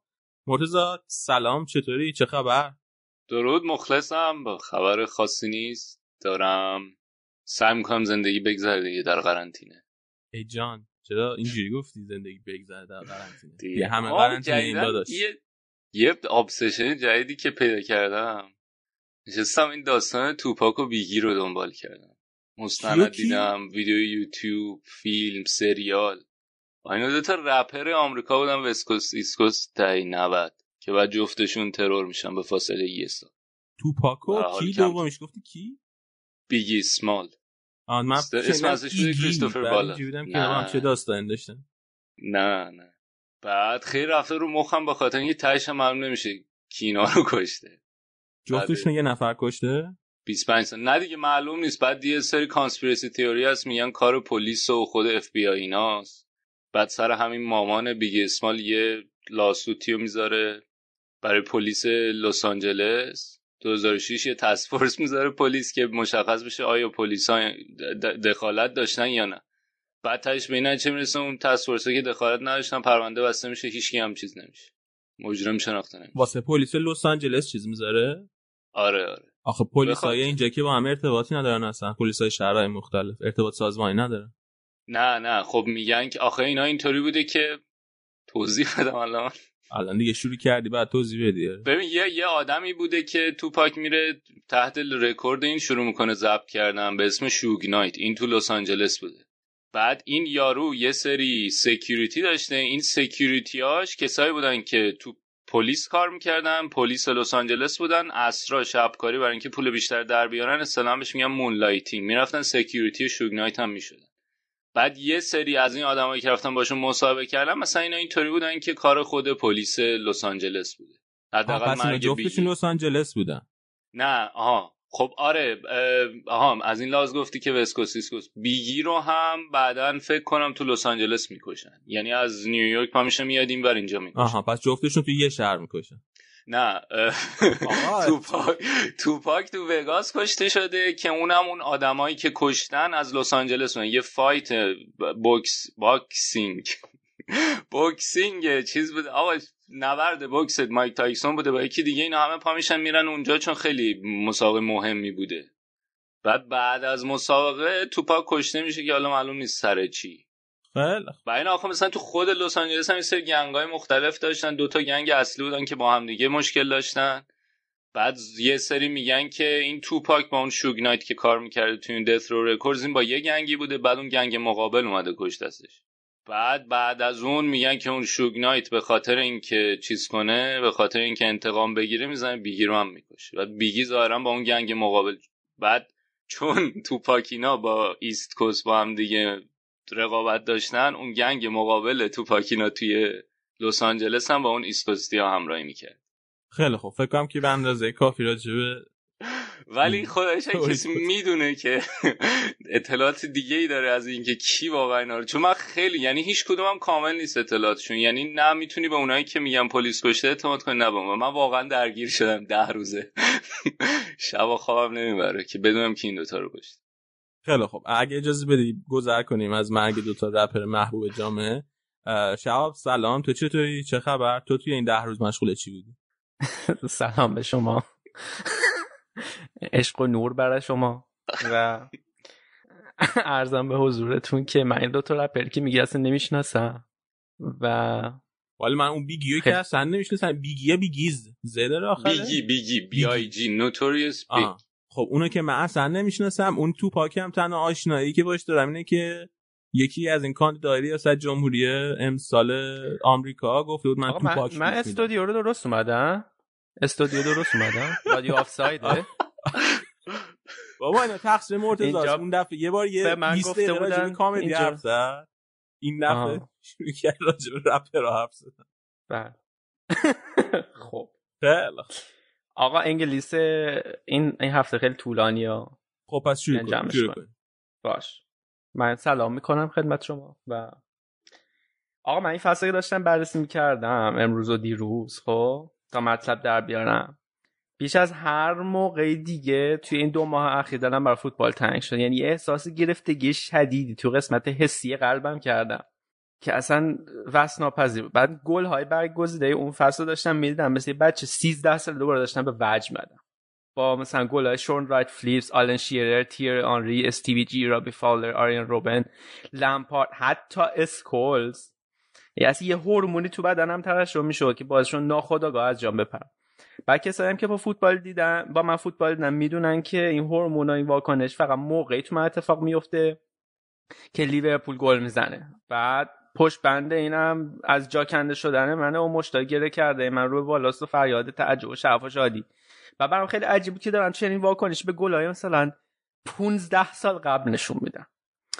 بعد یه چند لحظه فکر کردم که نه. ببین توی این موقع سال همیشه اوج فوتبال باشگاه یا بوده. اردی بهش برای من که به چه اصفانم طعم دو تا چیز می‌داد. یکی خیابونای مزین به لباس نوع طبیعت و بوی بهار و اینها و و یکی دیگه هیجانات فوتبال باشگاهی بود. تکلیف لیگ تکلیف قهرمان لیگا و جامعه حذفی و لیگ قهرمانان اروپا و اینا دقیقا تو همین موقع سال بود که معین می‌شد. یعنی بهترین موقع سال. آقا اصفهان چه بوی می‌داد تو ماه اردی بهش آخه شهر بیابونی بوی خاصی نمیده که. آقا کجا بیا؟ حالا ما تعصبات شهری نداریم ولی بیابون دیگه حالا. بس شما... بیابون اصفهان دیگه عزیزم. دور بودی از خیابونی فردوسی. شما یاد نیست همون سمت مدرسه اون درخت توتا رو یاد نیست این موقع همه اونجا بودن؟ سر و دست میشکست خب سر اینکه بچه‌ها برن. همون دیگه فقط سمت مدرسه بود تو شهر نبود که اونا رو دانشگاه کاشته بود. فقط سمت مدرسه شما از این درخت توتا بود. بابا اونا رو دانشگاه کاشته بود. خود رو که نبود که. بابا گله به گله شهر بود یاد نی. بابا من یادم وسط شهر ملت همه با این چادرها می‌رفتن تو جمع کنن. استاد شما رفتی آمریکا؟ اصلا والا چی بگم؟ ما که یادمون نمیاد این چیزا رو. همش از این درختای همیشه سبز بود دیگه بوی خاصی نمیشه یه جوری میگین انگار شیراز دارین مثلا حرف می‌زنی. آقا شیراز هم خوبه ولی ما اصفهان زندگی کردیم. اصفهان این بو رو می‌داد. عجب مثل خاطر دیگه هم دارم که اینجا بازش نمی‌کنم. آیه یه سری درخت دیگه هم بود یه سری بوهای دیگه آفرین آفرین. گل پسر بهش می‌گفتن آره اونا خوب نبود. اونا رو تو دانشگاه میکاشتن. حالا anyway. بعد الان که دیگه فوتبال نیست و لیگ هم که تعطیل شده و لیورپول هم که معلوم نیست چی میشه و حالا بیایم بهترین موقع است که بیایم مرور خاطرات بکنیم. آره ببین این فصل خیلی فصل پرهیجانی بود به خصوص برا من. حالا اگرچه با موفقیت آرسنال در نهایت تمام نشد ولی این رقابت بین یونایتد آرسنال خیلی جدی بود. این فصل دیگه به اوج خودش رسیده بود. وقت مورینیو اومده بود چلسی قشنگ فرگوسن ونگر احساس خطر کرده بودن. آدم جوون با انرژی اومده اونجا. خوبم داشت نتیجه می‌گرفت. خیلی جدال بین این دوتا داغ شده بود. پر از هواشی بود. رابطه فرگوسن ونگر فکر کنم اوج هاش این فصل. آره مرتضی این فصل دیگه بعد خیلی جالب بود. رکورد هایی شکسته شد. در واقع می‌تونم بگم یه, یه فصل پای است. اگه افرادی داریم که مثلا الان 17 18 سالشونه و دارن فوتبال دنبال می‌کنن این فصل خیلی بهتره که خوب یاد بگیرن. توش سوال میاد تو فصل و به خاطر اینکه تو این فصل بود که خوز مورینیو شروع کرد بیش از یه ده مربیگری موفقش شد تو فوتبال اروپا آرسنالی رو میشنوی که همچنان تحت هدایت آرسنال خیلی خوب بازی می‌کرد. خیلی هم خوب تیمی گل می‌زدن مرتضی. و منچستری که هنوز فصل متوسطی رو میگذرون ولی توی این فصل بود که پایش رو گذاشت برای دوباره افتخار آفرینی های آیندهش لیورپول هم که خب این فصل توی لیگ خیلی بد شانسی اوورد ولی توی بخش یو سی ال می‌بینیم که چی شد و, و همسایه آبیشون هم که خب خیلی فصل خوبی با دیوید مویه سپری کرد. پس بدون معطل بریم شروع کنیم که از فصل از اول فصل نقل و انتقالات ببینیم چه اتفاقی افتاده مرتضی. آها. آها یه چیزی من خواستم ازت بپرسم مرتضی اونم داستان پیاستن پت ویرا به رئال مادرید تو اول فصل بود. این چی بود داستانش؟ این رئالیا همش میان دست می‌ذارن روی یه سری بازیکن حاشیه ایجاد می‌کنن براشون. بعد اصلا ما خورد میشه. آره اون موقع یه دو سه فصل بوده که پرز دنبال خریدن ویرا بود. به خصوص آره که ماکلل هم رفته بود و دیگه نداشتنش. خرید ویرا خیلی محتمل به نظر می‌رسید. فصل قبل هم همین صحبت ها بوده و یعنی فصل 2003 2004 آرسنالیا برای اینکه خیالشون راحت بشه قرارداد ویرا رو تمدید کردن با درآمد نسبتا خوب هفتگی 116 هزار پوند. ولی بازم تابستون 2004 که می‌رسه آغاز فصل 2004 2005 شایعه های پیوستن ویرا به رئال قوت می‌گیره. تا جایی که من یه مقاله می‌خونم تو گاردین نوشته بود که زارن مسئولین باشگاه آرسنال از هانری و کمپل خواسته بودن که توی تور پیش فصل با ویرا صحبت کنن و رازیش کنن بمونه. و یه جورایی هم میشه گفت ماجرای کاپیتانی آرسنال هم کلیدش از همینجا می‌خوره. البته ویرا خودش خب می‌دونیم شخصیتا خیلی خصوصیات کاپیتانی داشته و به درد این کار میخورده. ولی یه درصدی از اینکه کاپیتانی رو هم بهش دادم به همین ماجرای قراردادش برمیگشته. ولی حالا به صورت مستقیم دیگه از زمان آنری شروع میشه این ماجرا. و وقتی جواب میده این کاری که برای ویرا کردن اینو روی بقیه هم شروع می‌کنن امتحان کردن که خب تا الان تبعاتش داریم می‌بینیم و چه اتفاقایی سر کاپیتانی تو آرسنال بعد کلا اون موقع هم تازه پروژه پروژه. پروژه ورزشگاه جدید آرسنال شروع شده بود و باشگاه هم علنی می‌گفتی که پول نداریم بدیم. مثلا با همین سول کمپل وقتی می‌خواستن تمدید کنن گفتن اگه قرارداد جدید باد ببندیم خبری از افزایش حقوق نیست. حتی احتمال کاهش حقوق هم هست. یه نکته جالبتری که حالا تو این فصل هست آرسنال یه بازیکن ایرانی آمریکایی داشته. کرباسیون که فصل قبلش به تیم اضافه شده اون فصل ولی به صورت قرضی رفته بوده ایپسویچ که خب اینم به نوبه خودش جالبه. دنیل کرباسیون دفاع چپ بازی می‌کرده. خب شاید بعد شانسیش این بوده که اون موقع اشلی کل بوده و می‌دونیم چقدر حضورش درخشان بود. آلمونیا اضافه میشه تو نقل و انتقالات به تیم که خب بعدا فینال سال بعد تن بدن ما رو لرزوند به همراه آقای لمن. و یکی از فنهای هلندی که من خیلی ازش متنفرم به اضافه میشه رابین فن پرسی از پاینورد. این تابستون میاد آرسنال. ماتیو فلامینی هم اومده که بعدا رفت و برگشته جالبی داشت به آرسنال. همین اواخرم بود آخرای دورای ونگر. آره. چلسی هم که خب مورینیو تیمی که رانیری فصل قبل چیده بود و تحویل گرفت و از تجربه خودش هم تو لیگ قهرمانان خیلی خوب استفاده کرد. تیم تقویت کرد.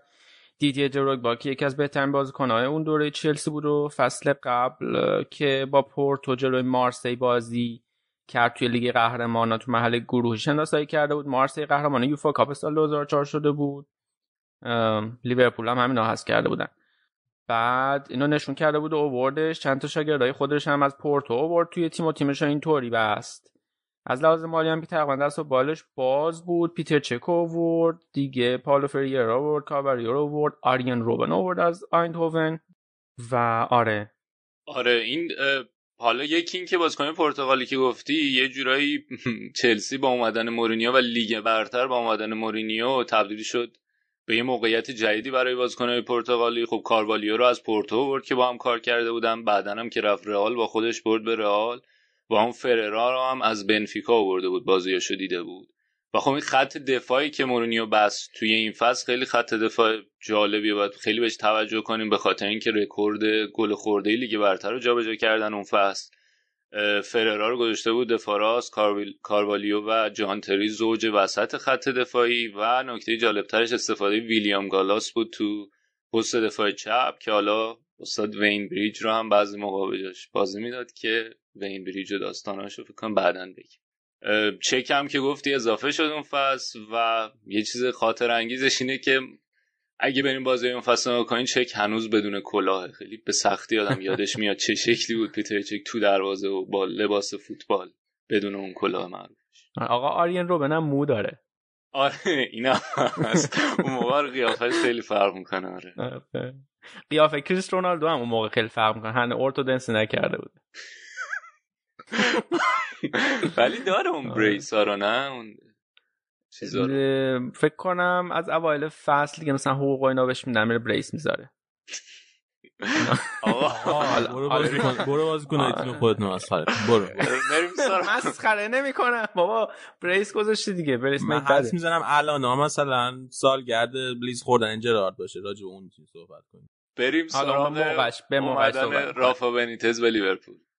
آره رافا بنیتز به عنوان مربی که لالیگا رو فتح کرده بود یوفا کاپ رو فتح کرده بود با والنسیا اومد توی لیورپول و خودش یه مصاحبه می‌کرد می‌گفت به من گفتن که ببین شد شما مثلا سه سال وقت داری یه تیم ببند که چند تا جام بیاری. بعد می‌گفت خودش می‌گفت که خب از این لحاظ خب خیلی تفاوت داشت این قضیه با اسپانیا و ایتالیا. تو اسپانیا و ایتالیا من هر موقع می‌رفتم می‌گفتن که آقا تیم ببند که امسال یه چیزی بیاری. بعد تعداد ورودی ها از اسپانیا هم می‌بینیم دیگه که این کاملا تاثیرگذار بود. اومدنش نونس اوورد استفان وارناک البته استفان وارناک از انگلیس نیامده بود. جابی آلونسو از رئال سوسییداد اوورد که یکی از خریدای بزرگش بود. بعد توی نیم فصل هم مورینتس از رئال اوورد مورینتس من توی رئال خیلی دوست داشتم. تنها بکن تنها بازیکنی که من دوستش داشتم فرناندو مورینتس بود. خیلی اسم باحالی داشت. بعد آره دیگه تیم کاملا در محل شخم زنی بود. تیم از هولیه تحویل گرفت و یه مقدار یعنی تعداد زیادی از بازیکن‌ها رو انداخت بیرون. بازیکن خوبا رو نگه داشت و باز تیم رو تقویت کرد. تازه مایکل اوون هم که خب توسط رال مادرید هایجک شده بود و اونو دیگه نداشت. منچستر یونایتد هم همین حالت رو داشت. یعنی الکس فرگوسن تو منچستر در حال شخ زنی بود و داشت ترکیب خودش رو پیدا می‌کرد در واقع داشت تیمش رو برای قهرمانی ها و رقابت با آرسنال و چلسی تقویت می‌کرد. کریستیانو رونالدو داشت خوب جا میافتاد.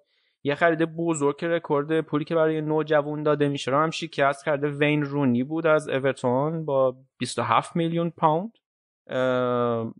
که خرید خیلی خوبی بود براشون. خیلی اومد داشت براشون در واقع. پیکه رو خریدن. در واقع فکر کنم قرضی از بارسلونا اومده. من نمی‌دونم دقیقا چه جوری اومده بود. پیکه توی منچستر. فکر کنم قرضی بود. حالا اگه شما اطلاع دارید می‌تونید من اصلاح بکنین. یه خرید خوب دیگه هم آلن سمیث بود که براشون خیلی اومد داشت. از لیدز یونایتد گرفته بود. ببین پیکه رو من فکر کنم که بارسا با چیز بهشون فروخته. با حق باز خرید ولی حالا چک می‌کنم مطمئن نیست آره اینو برای من چک خب بریم فصل و چی شد. فصل خب آرسنال فصل قبل بدون شکست قهرمان شده بود به دنبال شکوندن رکوردای رکوردها بودن رکوردای بدون باختشون. و اینکه اولین بار بتونن پشت سر دوبار قهرمان بشن آقای خاص هدایت چلسی رو گرفته بود موفق ترین مربی لیگ هم یعنی سر الکس فرگوسن به دنبال احیای موفقیتاش بود و کلا تمام اینا که گفتیم یک لیگ جذاب و نوید روز اول بازی ها آرسنال همونطور که یه مقدار اشاره کردیم شایعاتی پیرامون پتوریا و پتویرا و انتقالش به رئال مادرید بود که خب البته برخلاف تمام شایع تونستن اورتون رو چهار یک ببرن در هم بکوبن با اتفاقا گل پتویرا. کلا شایعه های پیوستن بازیکن به رئال مادرید همیشه برای بازیکن های خیلی خوب پیش میاد. یکی از مسائل اعصاب خورد کنه فوتبال هم هست برای من. تیم بی شخصیت که فقط با خرید و جمع کردن ستاره ها دنبال قهرمانی. تولیدات خودشون هم حداقل تو اون بره زمانی. خب خیلی کم بود. جان عزیزم. علی بذار شما این بازیکنایی که این سالها خریدین اینقدر براتون درخشیدن اینا اونا چیزه؟ اونا بابا فرق می‌کنه که یه تیمه یه, یه بازیکن داره داره خوب میدرخشه. کل سرمایش این اینه. بعد میرین دست می‌ذارین باز خرید میکن میگم چون که پول اونایی داری. که شما اونایی که شما می‌خرین اونا اوکیه اینایی که ما می‌خریم زن بابا. بفهم ادامه بده. بعد حالا چلسی با مورینیو اولین پیروزی مقابل top four رو جلو منچستر یونایتد تو اولین بازی فصل جشن گرفتن. نوریچ سیتی اصلا وضع خوبی نداشت. بعد از ده سال به لیگ برتر اومده بود. اولین بازیشون رو جلوی کریستال پالاس با مساوی یک یک تموم کردن. اولین مربی اخراج هم مربی ساوتهمپتون بود که فقط بعد از دو هفته اخراج شد. سر بابی رابسون هم دومین مربی اخراجی بود. سر بابی رابسون اسمش اصلا کلا با اسم نیوکاسل گره خورده بود. پس از پنج سال مربیگری در نهایت اندوه باشگاه ترک از همون ابتدای فصل مشخص بود که رقابت قهرمانی قراره بین آرسنال چلسی باشه. تیم‌های دیگه هم مثل من یونایتد لیورپول خیلی عقب افتاده بودن. می‌رسیم به سپتامبر. که منچستر در واقع فقط یه برد داشتن از چهار تا بازی ابتدایشون. وین رونی مصدوم بود. اصلا شرایط خوبی نداشتن. خود فرگوسن راجع به این قضیه می‌گفت که معمولا ما برنامه رو جوری تنظیم می‌کردیم که نیمه دوم فصل efficient و کارآمد باشیم. ابتدای فصل خیلی مهم نبود. حالا از اشتباهاتمون باید درس می‌گرفتیم. بعد نیمه دوم فصل ما خیلی همیشه خوب کار می‌کردیم. ریو فردیناند هم که اپیزود قبل گفتیم مح... در واقع محروم شده بود برای باز جلو لیورپول بعد از محرومیتش برگشت. اون بازی رو منچستر یونایتد دو یک برد. بازی که استیوی جی رو تا نوامبر مصدوم کرد در واقع یه حادثه ای اورتون وضعیت ناامید کننده فصل قبل خودش رو با دیوید مویس کاملا برعکس کرده بود. بعد از باخت سنگین اول فصلش به آرسنال برگشته بودن یکی بعد از دیگر امتیاز رو درام کردن. ده امتیاز از دوازده امتیاز ممکن توی سپتامبر حاصل کارشون بود. وضعیت جدول تو پایان سپتامبر بخوایم ببینیم. آرسنال چلسی اول بودن با 19 و 17 امتیاز بعد اورتون بود. منچستر یونایتد پنجم بود. لیورپول هشتم بود. تاتنهام دهم. می‌رسیم اکتبر. اکتبر اتفاق میفته اونم آرسنال حق اسم استادیوم جدیدشون رو با 100 میلیون پوند به شرکت هواپیمای امارات فروختن. این استادیوم البته سال 2006 افتتاح میشه. کلا این پروژه‌ای بود که تا سالها این سایش روی سر آرسنال بود از نظر مالی. می‌خوای راجع به بازی آرسنال منچستر صحبت کنی دیگه مرتضی الان. یه بار. آره. ببین خب من این بازی برای من خیلی خاطر انگیزه ولی خب خاطرهای بد و تلخ. باعث شد که من از اولین فن هلندی بدم بیاد اه، خب بازی رفت فصل قبل و ماجرای فن نیستروی توضیح دادم توی قسمت قبلی که چجوری کیون و یه سری دیگه از بازیکن آرسنال باش دعوا کردن سر تمارز کس می‌کردن تمارز کرد. برای همین فن نیستروی سابقه داشت با آرسنال از قبل. بعد خب رقابتش با آنری هم بود سر آقای گل شدن توی این مدت که خب نوید راجع به این حرف زد چند تا اپیزود قبلی. ولی خب اون بازی داوریش خیلی رو اعصاب بود. خیلی اتفاقایی افتاد که داور می‌تونست به نفع آرسنال بگیره ولی این کارو نکرد. یه جایی گری نویل یه خطای بدی کرد می‌تونست اخراج بشه این کارو نکرد. آرسنال به بازی سوار بود. یه تک به تک خوب آنری خراب کرد یه موقعیت خوب دنیس برکم خراب, کرد. اون بازی روی کارول تو دروازه یونایتد بود و خیلی روز خوبی داشت. بعد یه صحنه خیلی معروفی داره که فنیستروی خطای بدی می‌کنه روی اشلی کول در حالی که پشتشه با استوکش می‌زنه توی پشت پای اشلی کول و کمک داورم کاملا واقف بود به اون صحنه ولی هیچ کارتی ندادن به نیستروی و خب استاد مایک رایلی خیلی داشت عجیب غریب داورم که خیلی بازیکنهای آرسنال عصبانی بودن. ونگر هم خیلی کنار زمین عصبانی بود. و حالا بخواد تا چیزی که به همه اینا اضافه کرد این بود که یه خطا گرفت روی وین رونی پنالتی که به نظر می اومد اتفاقی نیفتاده برخوردی نبوده بین سول کمپل و ویرونی رو... کمپل پاشو گرفته بود که توپو رد کنه به محض اینکه دی توپو رد نمی‌کنه پاشو جمع کرد ولی خب رونی دیگه از قبل تصمیمش رو برای انداختن خودش گرفته بود در حالی که کمپل پاشو جمع کرده بود رونی خودشو انداخت که خب تصاویر تلویزیونی بعد اینو نشون دادن و آرسنالیا خیلی شاکی بودن و فن نیستلروی رفت پشت ضربه پنالتی قرار گرفت. و حالا با توجه به همه اون سابقه ای که می‌دونیم گلش کرد. و حالا اتفاق بعدیش اتفاقیه که من هیچ وقت یادم نمیره. این میخ تو سر من هست. رفته بودم highlight ش هم بودم. واقعا عصبی شدم. بعدش یه شادی گل خیلی معروف داره. میره میدوه به سمت میکروفون کنار زمین تو اولدترافورد و از ته دل داد می‌زنه. دادی که به این معنی میشه که رکورد آرسنال رکورد بازی بدون باخت آرسنال به پنجاه نخواهد رسید. و خب بعدش هم یه گل دیگه وین رونی می‌زنه تو وقت اضافه و شانس اینکه آرسنال به رکورد پنجاه بازی بدون باخت برسه از بین میره. ماجرای بعد از بازی هم خیلی عجیبه. توی تونل دعوا میشه حتی بین کارمندای دوتا باشگاه. اتفاقی که میفته یه slice پیتزا پرت میشه به سمت فرگوسن که ظاهرا میگن کار فابرگاس بوده توی اون دعوا و معروف میشه این ماجرا به پیتزا گیت که البته حالا با اون پیتزا گیت بر وزن همون واتر گیت یا؟ آره دیگه همه این ماجرا اینطوری. یه gate می‌زنن پشت یه پیتزا گیتی هم توی آمریکا هست که اون دیگه خیلی ته conspiracy. حالا بریم بعدم بخونیم راجبش اگه قسمت بعدی در ابتدای قسمت در مورد پیتزا گیت آمریکا توضیح میدم. یه اشاره می‌کنی همین الان؟ این می‌گفتن که تو می‌دونی چی علی؟ نه من نمی‌دونم واقعا. واسه هم گفتم. می‌گفتن یه سری پیتزا فروشیه که نقاشی هایی توش هست که عکس بچه است برای نه آدمای پدوفیلن و کمپین اینا مثلا از آدمای خیلی پولدار در ارتباطن با این پیتزا فروشی و کمپین هیلاری کلینتون هم با اون در ارتباط. خب همون ادامه بده به کنم این چیزی و این آره پیتزا گیتی که تو بازی آرسنال منچستر اتفاق افتاد اون سال 2004 مقدمه به این پیتزا گیت آمریکایی ها اصالت داره نسبت بعد همه این ماجرا باعث شد که اون دعوای بین فرگوسن و ونگر خیلی داغ بشه. بعد فرگوسن حتی انقدر کینه به دل گرفته بود. تو ژانویه هم تو مصاحبهش گفته بود که این آقای ونگر نیومد از بازیکنهای ما به خاطر اینکه بهشون تهمت زده و گفته بود متقلبا عذرخواهی کن و بعد از اون طرف ونگر هم اومد تو مسابقه جوابشو داد که این آقا اومده فوتبال متشنج کرده خراب کرده و گفتش که اصلا من دیگه سوال جواب نمیدم در این خیلی دعوای بینشون جدی بود تا جایی که حتی با یعنی کار پای پلیس کشیده شد وسط و وزیر ورزش وقت انگلیس و حتی رئیس سازمان لیگ برتر اینا دیگه همه اومدن و تهدیدشون کردن. یه جوری که تمامش کنید و اینا باعث شد یک کم جو بینشون آرومتر بشه. آره. خب، پیتزا گیت. باش. چلسی هم اون مقطع مشکلات خودش داشت. با مصدوم شده بود. نتونست با چلسی به منچستر بره تا تو ورزشگاه شهر منچستر که هم ورزشگاه اتحاده که در واقع نامش رو سال 2011 طبقی قرار داده ده ساله با اتحاد ایرویز تغییر دادن. اینم کنم بدعتی بود بدعت زشتی بود که آرسنال گذاشت. حالا. البته اونا کلا باشگاه خریدن با جاش.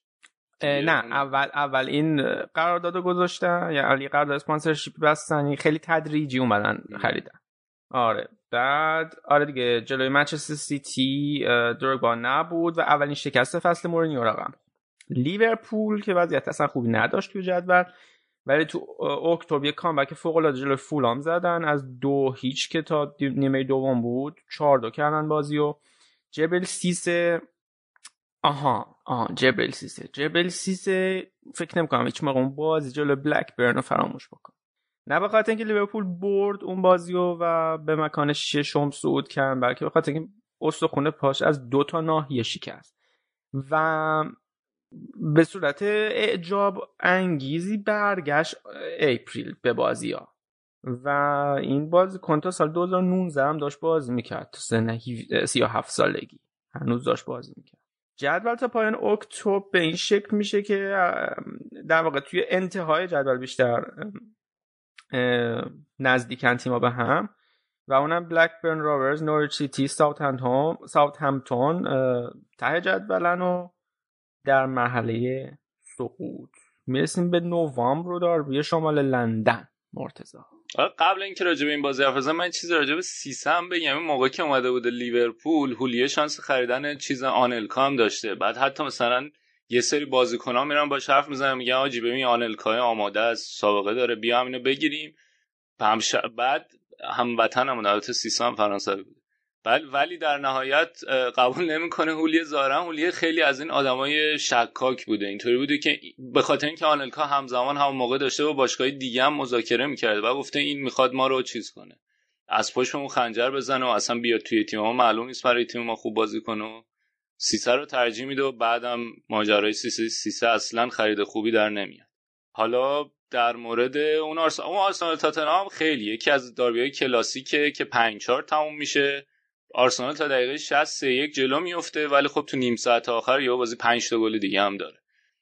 اول اینطوریه که یه گل خیلی خوشگل دفاع می‌زنه یه شوت خیلی قشنگ می‌زنه. بعد آرسنال دوباره با گل لیونگبرگ اختلاف می‌کنه دو گل بازی 4 دو میشه. بعد لدلی کینگ اون دفاع نسبتا جوون اون موقعی تاتنهام که خیلی بهش امید داشتن ولی تهش چیزی نشد یه هد می‌زنه.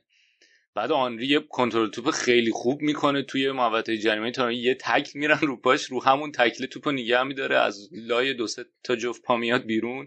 پاس میندازه برای پیرس و پیرسی یه پا پای قشنگ می‌کنه و بازی میشه پنج سه. ولی بازم این نهایت کار نیست. تاتنام یه گل دیگه هم می‌زنه روی سوتی تیرانی که تلاش می‌کنه برگرده سوتیشو جبران کنه ولی نمی‌رسه و کانوته گل می‌زنه و بازی 5 میشه. آرسنال در نهایت بازی می‌بره ولی خیلی بازی جذابی بوده. به خصوص اون فعل و انفعالات نیم ساعت آخرش هی رفت و برگشت گل داشته. این قشنگی از اون بازی است که من اگه یه نفر رو بخوام با فوتبال آشنا بکنم براش مثلا کل این فصل از اون فصل است که اگه یک نفر باشه و به فوتبال علاقه نداشته باشه من میارم این اپیزود پادکست رادیو آفساید براش پخش می‌کنم بعدا بازی ها رو highlight ش می‌ذارم جلوش بهش میگم که حالا جرأت داری هنوز از فوتبال خوشت نیاد اگه partner تون فوتبال دوست نداره خلاصه که این سری اپیزودهای ما خیلی می‌تونه کمک کنه. به هر در مورد پیتزا گیت باش صحبت کنیم. پیتزا گیت واتر گیت همه چی. هیلاری. آره بازی لیورپول آرسنال هم یکی از تماش ترین بازی ها میشه مرتزا سه تا گل فوق العاده داشت. این یعنی تمام این سه تا گل این بازی جزو گلای دیدنی فصل بود. ژابی آلونسو تو پشت محوطه زد. آرسنال هم تنها پاسخش که یه گل بود به شدت تاکتیکی و قشنگ. مثلا آرسنال فوق العاده بود توی این این دوره. از این گلایی می‌زدن که این به اون پاس می‌داد بعد اون تو حرکت می‌کرد. و خب پتویر هم خیلی توی این متن حرکت بود من خیلی خوشم اومد از این سبک بازیش همه چیز اون گل عالی بود. یعنی بدون نقص بود. حتی فینیش پتویر بعد آره بعدم یه گل از سی یاردی لیورپول زد به آرسنال توسط نیل میلر که اونم خیلی دیدنیه. آرین روبن اولین گل خودش رو می‌زنه توی مقطع از فصل سبک گل زنش هم همیشه همین میمونه یعنی یه default ای رو set می‌کنه و میره جلو. خیلی کم میشه آرین روبن یه گل بزنه که این شکلی نباشه. و این گل چلسی به صدر میرسونه؟ یه نکته ای که داره روبن اینه که فیکس نبوده اون موقع تو اون فصل و دیمین داف رو توی اون پست ترجیح می‌داده یا حداقل به صورت یکی در میون استفاده می‌کرد به عنوان وینگر و خب می‌دونیم که 4 3 ترکیب ترجیحش ارجحیت داشته برای چیز مورینیو. یکی اینه که آدم وقتی الان میشنوه نگاه می‌کنه به عقب اینکه آقا دیمنداف روبن نیمکت نشینش بوده خیلی عجیبه. یه چیز دیگه عجیبی که داره تر این ترکیب مورینیو اینه که دروگبا هم نیمکت نشینه بود جانسن بوده. و هنوز جا نیفتاده بوده و ولی خب در نهایت دروگبا تبدیل میشه به اسطوره چلسی میمونه. ولی خب روبن می‌دونیم که نتونست تو چلسی خودش رو جا بندازه و مسیر فوتبالش ادامه پیدا کرد تا برسه به این استاتوسی که الان هست. بعدا تو رئال هم آنچنان موفق نبود. هری نپ بعد از دو سال نیم از پورتسموث کناری گیری می‌کنه. خودش میگه که حس می‌کرده موقعش بوده بره رسانه. روش فشار میبردن. اینو فکر کنم یه صحبتی داری روش نه؟ پورت بعدم خب بعدش بلند میشه میره پورت. حالا در ادامش میگیم. جدول رو آخر نوامبر رو بذار بگم. جدول آخر نوامبر می‌تونه بوده که چلسی یه اختلاف پنج امتیازی میندازه بین خودش آرسنال. بعد سوم اورتون میشه و بعد من یونایتد و لیورپول هم همچنان در میانه های جدول هفتم بوده بعد می‌رسه دسامبر خونی. هری ردنب میره ساوت همتون آره خب ساوت همتون و پورتسموث جفتشون جزو تیمای جنوبی انگلیسن و با هم کارد و پنیرن رقابت دیرینه دارن و دشمنی حتی. بعد ردنپ ظاهرا اون موقعی که توی پورتسموث بوده یه سری خبرنگار باش تماس می‌گیرن میگن که آره مثلا این مدیر ورزشی جدیدی که آوردین چجوری و اینا. بعد هری ردنپ اینطوری بوده که کی چی. من الان داشتم با مدیر عامل باشگاه حرف می‌زدم. پیش خبر نیست. و متوجه میشه که مدیر عامل باشگاه پشت سرش رفته مدیر ورزشی جدید آورده. سر همین دعواش میشه با مدیر عامل پورتسموث و میره به ساوثهمپتون که ساوثهمپتون هم اوضاع خوبی نداشته توی لیگ اون موقع. و در نهایت هم میگیم چه بلایی سرشون میاد و موندگارم نمیشه تو ساوثهمپتون دیگه. بعد دوباره برمیگرده توی پورتسموث آره حساب تمام وضع خیلی خرابتر از این هوا بوده که مثلا شوک تعویض مربی بتونه کاری بکنه. اورتون اورتون که به جایگاه سوم رسیده بود همونطور که گفتیم. وضعیت خوبی داشت قبل از دربی مرسیساید دربی که اورتون از سال 97 تا به حال توی خونه نبرده بود و این بازی رو با یه گل می‌برن و بله میگذریم. بیشتر از آرسنال چلسی. بازی تماشایی و جدال برای قهرمانی بوده مرتزا خیلی بازی جذابیه. یه گلی داره تیری آنری توی اون بازی که من واقعا عاشق این گلم. خیلی هم گل عجیبیه. من هر جا میگم بعد همه بهم نگاه می‌کنم میگن که چی چرا مثلا تو این گل رو دوست داری؟ یه خطای میشه پشت محوطه. بعد آنری توپو میکاره سری شروع می‌کنه با داور حرف زدن. تصویر وقتی می‌بینیم با داور حرف می‌زنه بعد ضربه رو می‌زنه. بعد چک توی دروازه هنوز جاگیری نکرده بوده داشته آماده می‌شده همون توپ میره گل میشه. بعدا که باش مصاحبه می‌کنم معلوم میشه که با داور اونجا قطعی می‌کنه که آیا لازم من با سوتت این گل رو ب... شوتو بزنم ضربه آزاده یا نه؟ داور بهش میگه نه همونو برمیگرده شوتو می‌زنه. و اگه نگاه کنینم همون موقع که آنی داره با داور صحبت می‌کنه یه سری اونایی که قرار دیوار دفاعی چلسی هم کامل بسته نشده. یه سری اون مدافعای چلسی هم اونجا وایسادن سری برمیگردن می‌خوام به چک بگن که برو جاگیری کن ولی خب دیگه کار از کار گذاشته بوده. و من واقعا این موقعیت شناسی و به نظرم که نمادهای یکی از نمادهای نوبوغ آنری برای من شاید یه دلیلش هم گزارش اون بازی که من یادم نیست حالا مزدک بود یا عادل فردوسپور یکی از این دوتا خیلی تعریف کرد که وای این چقدر نابغه است و سر این تو فرزاد و دیگه از اون موقع این تو ذهن من حک شده که این آقا خیلی باهوش من خیلی حال می‌کنم با اون گل می‌دونی به این چی میگن؟ توی روانشناسی این یکی از cognitive bias یکی از سوگیری های شناختیه به نام anchoring point. یه چیزی که یکی اولین بار یه اطلاعاتی راجبش بهتون میده دیگه میکاره. ولی خب خیلی آره. کار خفنی دیگه. اینکه تو بدونی که آقا میری با داور سر میاجی سوتو باید بزنی یا نه میگه نمیگه ای ولی زدم آنریتون به رکورد ایان رایت می‌رسه که 128 گل می‌زنه. این رکورد جلوی فولام ثبت می‌کنه. در نهایت هم خب می‌دونیم که رکورد گل زنی آرسنال رو آنری از آن خودش می‌کنه و از اونجا دیگه کم کم قدم برمیداره برای اسطوره شدن و مجسمه معروف شادی گل جلوی تاتنهام که بیرون ورزشگاه است. اونجا که روز زانو هاشه از این خوشحالی خیلی می‌کنم. آره. چلسی همچنان فوق العاده بود. 13 امتیاز از 5 بازی تو دسامبر گرفت. ولی به غیر از چلسی چارلتون اتلتیک هم خیلی خوب بود توی این بازه. اونا هم 13 امتیاز از 15 امتیاز ممکنه گرفتن و به رده هفتم صعود کردن. یعنی پایان دسامبر اینطوری بود که اون اختلاف 5 امتیازی چلسی آرسنال هم هنوز بود. جای اورتون و منچستر یونایتد عوض شد. لیورپول یواش یواش داره میاد. شیشم شده. و انتهای جدولم که نوریچ ساوثهمپتون وست برومویچ کاندیدای سقوطن و تیم بعدی کریستال پالاس خیلی نزدیکه. می‌رسیم به ژانویه که یکی از comeback های دراماتیک تاریخ جلوی میدلز برو رقم می‌خوره برای نوریچ. چهار یک عقب بودن تو ده دقیقه بازی مساوی می‌کنن. بعد روز اول سالم که خب چلسی لیورپول با هم بازی داشتن و اون بعد یکی از بدترین روزهای سال لیورپولیا بوده. خیلی بد شانسی میان ژابی آلونسو مصدوم میشه سه ماه میره بیرون. بعد داور هنده بازی کنه. چلسی رو نمی‌بینه. ولی لیورپول در نهایت بد شانسی با گلی که جو بهش می‌زنه میباز بعدم پشت بندش دربی و منچستر یونایتد لیورپول و این دربی مورینتس برای لیورپول میره به بازی و خب مورینتس یه رکورد از این رکورد عادل فردوسی پوریا بگم. همیشه بازی اولش برای در واقع تیمای جدیدش اینطور بوده که گل می‌زده و نمیباختن ولی خب میبازه لیورپول این بازی رو. ژانویه تمام میشه می‌رسیم به فوریه. پایین جدول هنوز ساوثهمپتون نورویچ وستبروم آلبیون هستن و می‌رسیم به یک بازی دیگه از سری بازی های آرسنال منچستر یونایتد که همیشه جنجالی بوده. خیلی جنجالی یه بازی هم توی لیگ کاپ می‌کنن که کلی دعوا میشه بین فن پرسی و منچستر یا آرسنال هم تاش میبازه و هست میشه اون بازی رو. این بازی هم خیلی بازی کلاسیکیه. اگر که این رقابت و دعوای بین روی کین و ویرا رو دنبال کنین ویدیوی دعوای تو تونل این بازی رو حتما دیدین. اینطوری بوده که گری نویل بازی رفت خیلی خطا می‌کرده. بعد پیرس هم که تعویضی میارتش تو ونگر به جای ریس روش کلی خطا می‌کرده نویل. و خوب گفتم داورم که اونجا ماشاءالله هیچ کار نمی‌کرد.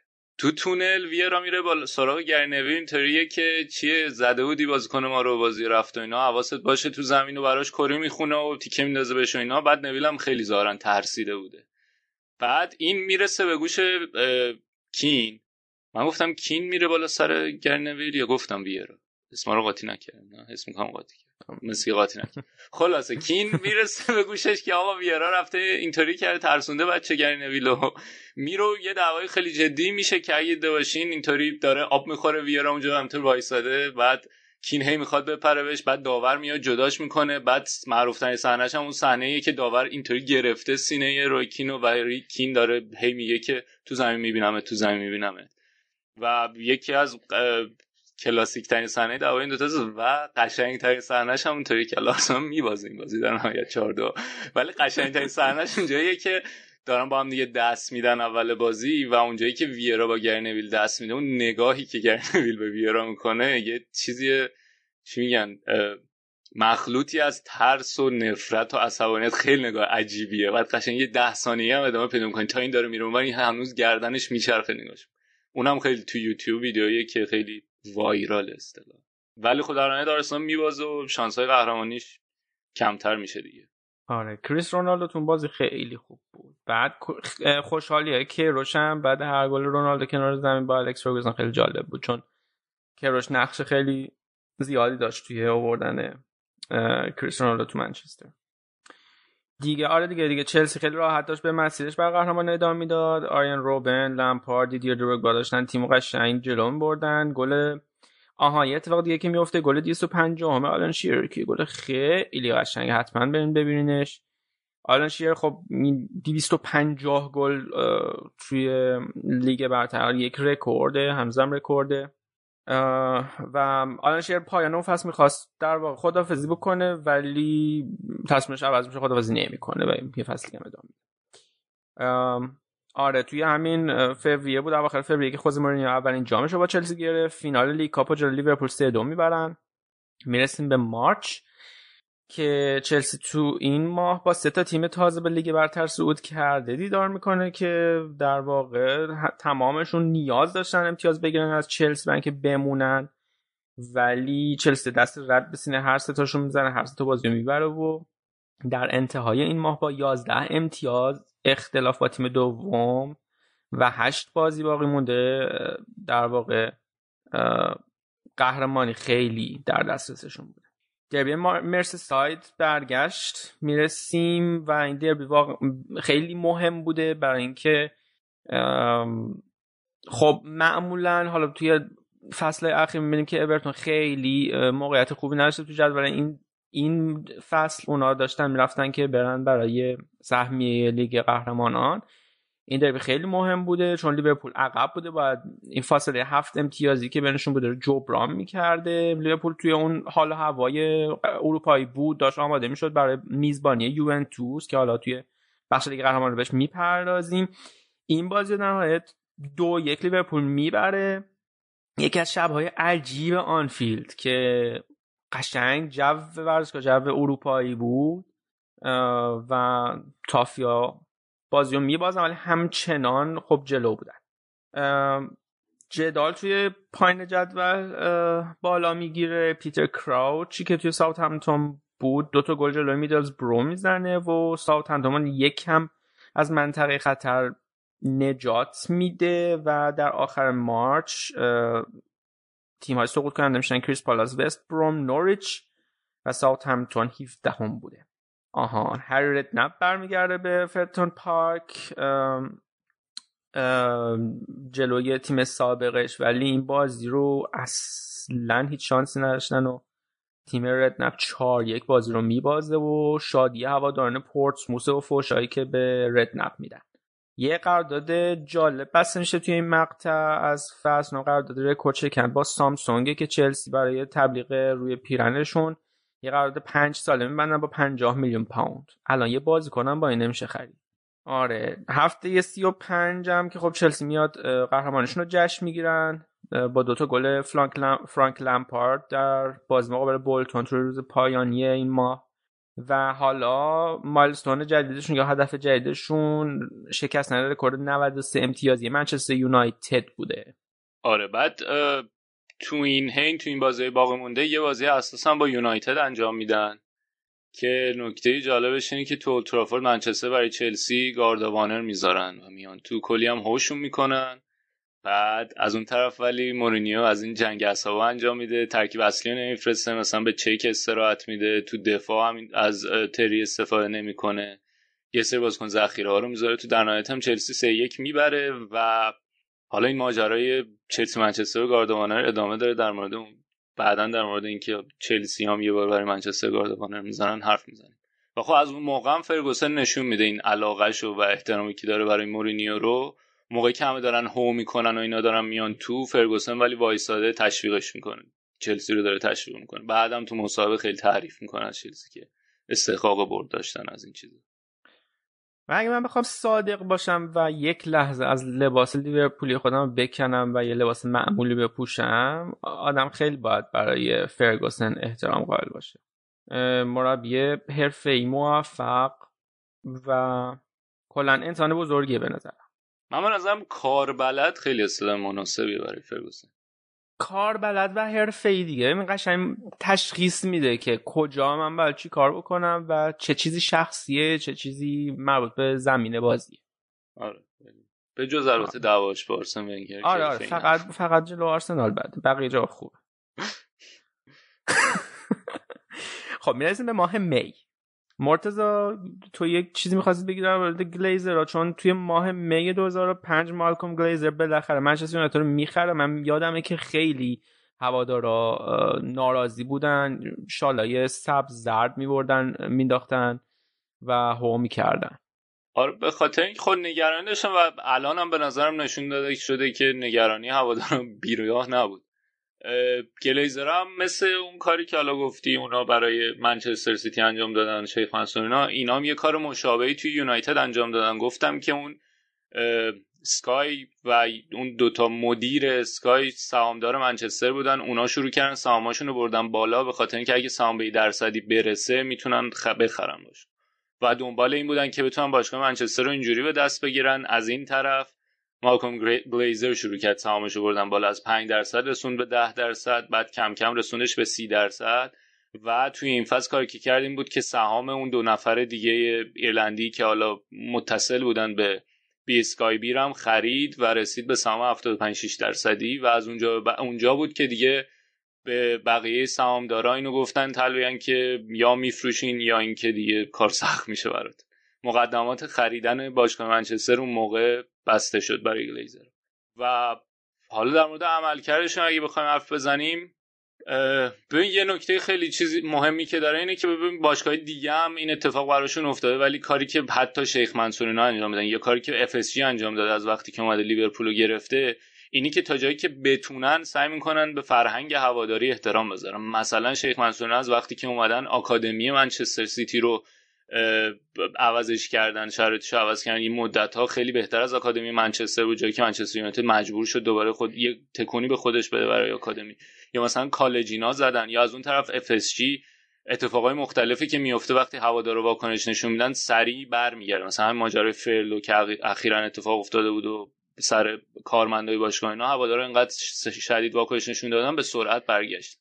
و اینی که سعی می‌کنن با فرهنگ هواداری نزدیک کنن اگرچه آره دنبال سوداوری یا دلایل شخصی خودشون هستن. ولی چیزی که در مورد گلیزر اتفاق میفته اینه که سودی فوق العاده ای داشته براشون منچستر یونایتد. 6 تا خواهر برادر 97 درصد سهام منچستر رو دارن. یک عالمه دیویدندینا بهشون رسیده.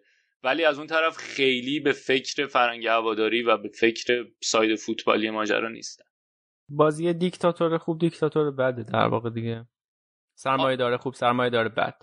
حال آره دیگه اینطوری که اگر آره ما داریم درآمدزایی می‌کنیم از دل این برای خودمون ولی خب از اون طرف می‌دونیم که این باشگاه یه عقبه ای هم داره به اون عقبه هم احترام می‌ذاریم. به هوادار مثلا شهر لیورپول باشگاه لیورپول براشون خیلی مهمه یه تعداد زیادی از آدمایی که ساکن لیورپولن درگیرن با این باشگاه احترام می‌ذاریم به این.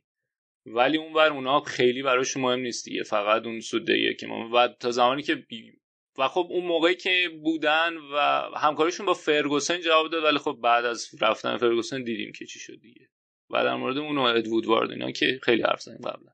آره بعد 15 سال پیش این موقع یعنی می 2005 دور دلم فوتبال خواست. بالاخره چلسی با 95 امتیاز و 29 برد موفق میشه که فصل رو پایان برسونه و قهرمان بشه و رکوردها رو بشکنه من فقط یه برای مقایسه یادآوری بکنم که این لیورپول نگون بخت الان 27 برد داره و 82 امتیاز. با 29 بازی. یعنی 9 بازی مونده به پایان فصل. اینه وضعیت و خب الان معلوم نیست چی بشه. بعد پایان فصل شما هفت یک آرس اورتون رو می‌زنین. اصلا هیچ حرفی نداشت اورتون جلوی شما بزنه توی اون بازی. ولی نورد انتهای جدول رو سری بگیم که خیلی جالب میشه. برای اولین بار توی تاریخ سقوط کننده لیگ انگلیس توی روز آخر مشخص یعنی هیچ کدومشون معلوم نبود که بتونن سقوط بکنن. هر ستاشون شانس داشتن که بمونن. روز پایانی یه چند بار سقوط کننده عوض شد. ساوت همتون توی منچستر توی اولترافورد فکر کنم با منچستر یونایتد بازی داشت. باید میبردن و نوریچ میباخت. کریس پالاس باید می‌برد چارلتون رو. وست بروم هم باید پورتسموس رو می‌زد و بقیه سه تا تیم دیگه هم نبرن. نورویچ و فولام هم نورویچ هم خب باید می‌برد. دست خودش بود. نورویچ همون ده دقیقه اول گل می‌خوره. بعد ساوت همتون یکی جلو میفته از منیو یه تیکه و خب از منطقه خطر دور میشن. بعد فلچر بازی مساوی می‌کنه ولی بازم هنوز ساوت همتون توی منطقه خطر نبوده. چون که چارلتون یکیش از کریس پالاس جلو افتاده بود. بعد وست وست بروم یه تعویض می‌کنه جف هورسفیلد. اولین ضربه ای که پاش به توپ می‌خوره گل می‌زنه و تیمش از relegation zone در میاره الان تا اینجای کار وست بروم سقوط نمی‌کنه ساوتهمپتون نوریچ سیتی و کریستال پالاس سقوط می‌کنن. نوریچ که اصلا 6 تا جلو فولام می‌خوره و کلا دیگه تموم. ولی اتفاقی که میفته کریستال پالاس بازی مساوی می‌کنه. و ون نیستلروی که یکی از فنهای مورد تنفر مرتضی هست بازی دو یک می‌کنه و به 27 سال حضور ساوثهمپتون پایان میده. وست پرومم یه گل دیگه می‌زنه دو یک میشه با پورتسموس ولی چارلتون یه گل می‌خوره از کریس پالاس. حالا کریس پالاس مونده بود توی جدول و بقیه سقوط می‌کردن. یعنی 20 دقیقه باید این نتیجه رو حفظ می‌کردن ولی دقیقه 92 کریستال پالاس گل می‌خوره. بازی مساوی میشه و وست برومویچ موندنی میشه. شادی های بعد از این در واقع بازی توی ورزشگاه وست برومویچ هم خیلی دیدنی. انگار که کاپ بردن. یعنی از جشن قهرمانی چلسی قشنگ خفن‌تر من دو تا نکته در مورد جمع‌بندی فصل بگم. یکی این که چلسی نه تنها رکورد امتیاز گرفتن و شکوند که قبلا دست منچستر بود 93 امتیاز 95 امتیاز گرفتن. رکورد گل خورده هم شکوند توی 38 بازی فقط 15 تا گل خوردن بازی خونگی فقط 6 تا گل. که خیلی رکورد فوق العاده بود. و برای همین اولش گفتم که اون خط دفاعی که مورینیو چیده بود خیلی خوب کار کردن و شاید اصطلاح اتوبوسی مورینیو از اینجا بعد یک کم شروع کرد به شروع جا افتادن. ولی فوق العاده بودن توی خط دفاع. بعد یه نکته دیگه هم که می‌خوام بگم در مورد فن نیست رو کم کن آن این فصل آقای گل میشه. بعد من داشتم اخیرا همین اخیر یه مسابقه کرده بود. تیریانی در مورد این رقابتی که داشتم با فنیستر برای آقای گلی چون فنیستر خیلی دنبالش بود و قشنگ تو بازی هم واکنش نشون می‌داد. منتظر بود ببینه اونور گل زده آرسنال نزده و آن اینجوری بوده بود که من خیلی برام رقابت مهم نبود. اگرم نگاه کنین اون فصلی که من 20 تا پاس گل دادم خیلی از موقعیت موقعیتایی بود که خودم می‌تونستم بزنم ولی پاس گل دادم. اینه که اگر که تو میدیا دارم میگن که رقابت سنگینی بوده بین من نیستروی کاملا یه طرفه بوده. این برای من تعریف شده نبوده. خواستم بگم که آقای تیری آنری خیلی می‌خوام آره دیگه جدول اینطور میشه که چلسی قهرمان میشه. دوازده امتیاز پایین ترش آرسنال بعد منچستر یونایتد. با یک اختلاف در واقع شش امتیازی. بعد اورتون چهارم میشه. لیورپول پنجم میشه. ولی به دلایل اتفاقاتی که توی قسمت بعدی برنامه میشنوید لیورپول همچنان سال بعد هم توی یو سی ال حضور خواهد داشت. الان یعنی خاصی اسپویل نکنی مثلا؟ خب همه می‌دونن چی شده که.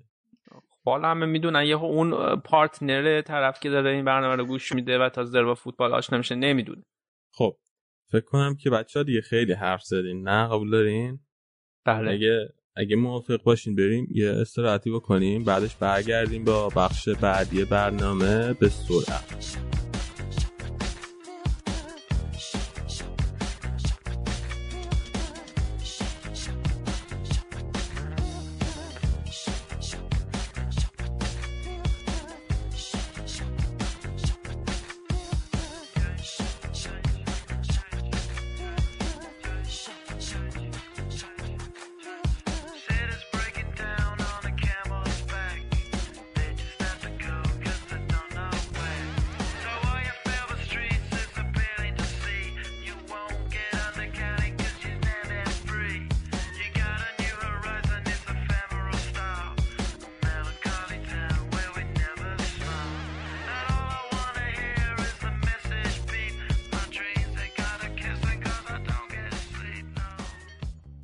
برگشتیم با قسمت لالیگای این هفته. الان امیر حسین اومده اینجا پیش من. سلام امیر حسین چطوری؟ چه خبر؟ سلام علی به تو همه شنونده ها. بد نیستم دیگه همچنان در قرنطینگی فکر کنم روز نزدیک های دو ماه داره میشه دیگه بالای پنجاه روزه الان تو قرنطینه. کلمه ساختی یا قرنطینگی چیه دیگه؟ قرنطینه. الان پنجاه روز شده تو قرنطینه ای تو؟ آره. من از هفت مارچ دیگه جایی نرفتم یعنی دانشو نرفتم و جای فقط هم واسه خرید چند بار بیرون رفتم. الان چهار می سه روز دیگه میشه دو ماه شست روز. راست میگی راست میگی. آره. خیلی خب بیا شروع کنیم راجبه این فصل حرف بزنیم اول با بارسا شروع کنیم که این فصل قهرمان شد بعد از 5 6 سال آخرین قهرمانیشون فصل 98 99 بود با فنخال تا اینکه رسید به این فصل 2004 2005 چطور بود این فصل؟ ببین این فصل خب فصل خوبی بود. یعنی شاید اون گفتم این فصل دومه فصل گذشته شروع دوران طلایی بارسا بود یه جورایی. لاپورتا نتونسته بود بکهامو بیاره به جاش رونالدینیو رو برده بود از پی اچ دی پی اس جی. اینو صحبتشو کردیم ولی اتفاقی افتاد. خب خیلی انتقاد شده اوایل ولی بعد ثابت شد که رونالدینیو تصمیم خوبی بوده. این 6 سال نبردن لالیگا باعث شد که بازم برن سراغ خرید بزرگ و مثلا با 24 میلیون اتورو بردن از مایورکا که خرید خوبی بود. دیگه همه کسی که این اصل از فوتبال می‌دیدن اتورو می‌شناسن و اون سال هم 23 سالش بود. یه خرید بزرگ دکو بود که از تیم قهرمان بود میومد بارسا. اونم 21 میلیون. و خب این این دوتا خرید خیلی به چی میگن سیستم هجومی بارسا کمک. جولیو بلتی هم گرفتین دیگه. آره, آره. جولیو از فکر کنم موناکو با 8 8 میلیون ادمیلسون برزیل هم باز با 8 میلیون آوردیم. جولی جزو بازیکنایی که من خیلی یعنی مورد علاقم نیست تو بارسا. حالا فصل اولش تو بارسا که میشه این فصل خوب بود نسبتا. بعدا تعداد گلاش نسبت به تعداد بازیاش خیلی کم بود. و خب خیلی فنش نبودم من هیچ موقع. و از طرفی هم خب یه سری از این بازیکنهای قدیمیه یعنی بازیکنایی که تو سالها بارسا بودن رفتن. مثلا کلایورت که ترانسفر شد نیوکاسل اوورمارس و لوییس انریکه‌م جفتشون بازنشسته شدن. یه نکته ای که هست اینه که لوییس انریکه و پپ گواردیولا اینا. بازیکنه که سالها با بارسا بودن یه جورایی خیلی خوبه. از این نظر که اینا با بارسا هم تموم کردن. اتفاقی که حتی واسه جاوی و این هم یه جورایی افتاد. وقتی که می‌خواستن فوتبال حرفه‌ای بازی کنن آخرین جایی که بازی کردن همیشه بارسا بود. آقا گواردیولا آخرین جایی که بازی کرد بارسا بود؟ دوران اوجش دیگه. اینا با چیز خودشون رفتن. با میل شخصی خودشون شده احساس کردن دیگه مثلا شاید نمی‌تونن به بارسا اونجوری که باید کمک کنه عزیزم من نمی‌دونم با میل شخصی چیه. ببین گواردیولا بعد بارسا بره که من مطمئنم رفت روم هم که رفت بعد یه مدتی هم رفت کشور عربی اصلا چه چند تا ولی سی و, سی و چار, پنج سی و چار سالش بود وقتی از بارسا رفتی. یعنی می‌خوام بگم که آقا تاریخ اون سالم می‌کنه. می‌خوای به رئالتی که بندازی نامحسوس بعد تاریخ آره. نه خب, خب این تعداد من میگم این تعداد ما داریم دیگه. یعنی الان لوئیس انریکه تازه من انری لوئیس انریکه هم که میگه تو ذهنم نیست. باید برم اونم چک کنم. واقعا دیگه هیچ جا نرفته. من چک کردم.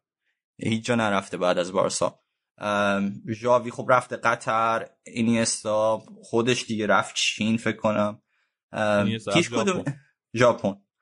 خودش رفت که همه خودشون میرن چه عجب. کاسیاس خودش رفت؟ یعنی چی خودش رفت؟ پس کی رفت؟ یا فرستادنش بره. تو چه سنی رفت؟ عجب کجا رفت؟ آره خلاصه می‌خوام اینم بگم که نکته جالبیه. و بعد از اون این تو جریان فصلم این بود که بارسلونا خب خب برخلاف فصلهای گذشته خوب شروع کرد فصل و اتو او خود جولی اوایل فصل. خیلی خوب گل می‌زد. مثل بارسا رونالدینیو هم که دیگه این فصل جزو فصل بود که هر کاری دلش خواست کرد. اگه اتفاق بزرگی هم که این اون سال افتاد این بود که مسی اومد تیم اصلی ولی خب اصلا بازی نمی‌کرد تو طول فصل تا تعویزش با اتو او توی یک می یعنی سه روز پونزده سال و سه روز پیش. که قشنگ من یادم سنه که شاید هم به خاطر اینکه زیاد دیدم بعد از اون این سنه ای که رایکارد وای میسی کنار زمین با مسی حرف می‌زنه و بعد مسی میاد توی زمین با اتو تعویز میشه. فکر کنم دقیقه 88 بازی با آلباسته بعد اون اون بازی اینجوری بوده که خب بارسا یکی زده با آلباسته هم تیم تر جدولی. نیو کمپ هم هست شرایط خوبه واسه اینکه آدم یه جوون بفرسته تو بازی. ولی معلومه که رونالدینیو و مسی توی تمرینا خیلی با هم یه ارتباط خاصی دارن. چون بلافاصله بعد از اینکه مسی میاد توی زمین یه پاسی چیپ می‌گیره از رونالدینیو و گل می‌کنه و اون گل مردود اعلام شد به اشتباه. چون بعدا هم سنر می‌بینی آفساید نبود. باز یه دقیقه بعد با همین رونالد... قضاوت که البته گواردیولا جای نرفته الان راجع به درست و غلط این دیگه شکی توش نیست. این اینو سن خب. می‌تونیم بعدا پست بذاریم اینو و مردم خودشون ببینن. باز یه پاس چیپ دیگه از رونالدینیو و بازم ضربه نهایی مسی چیپ بود.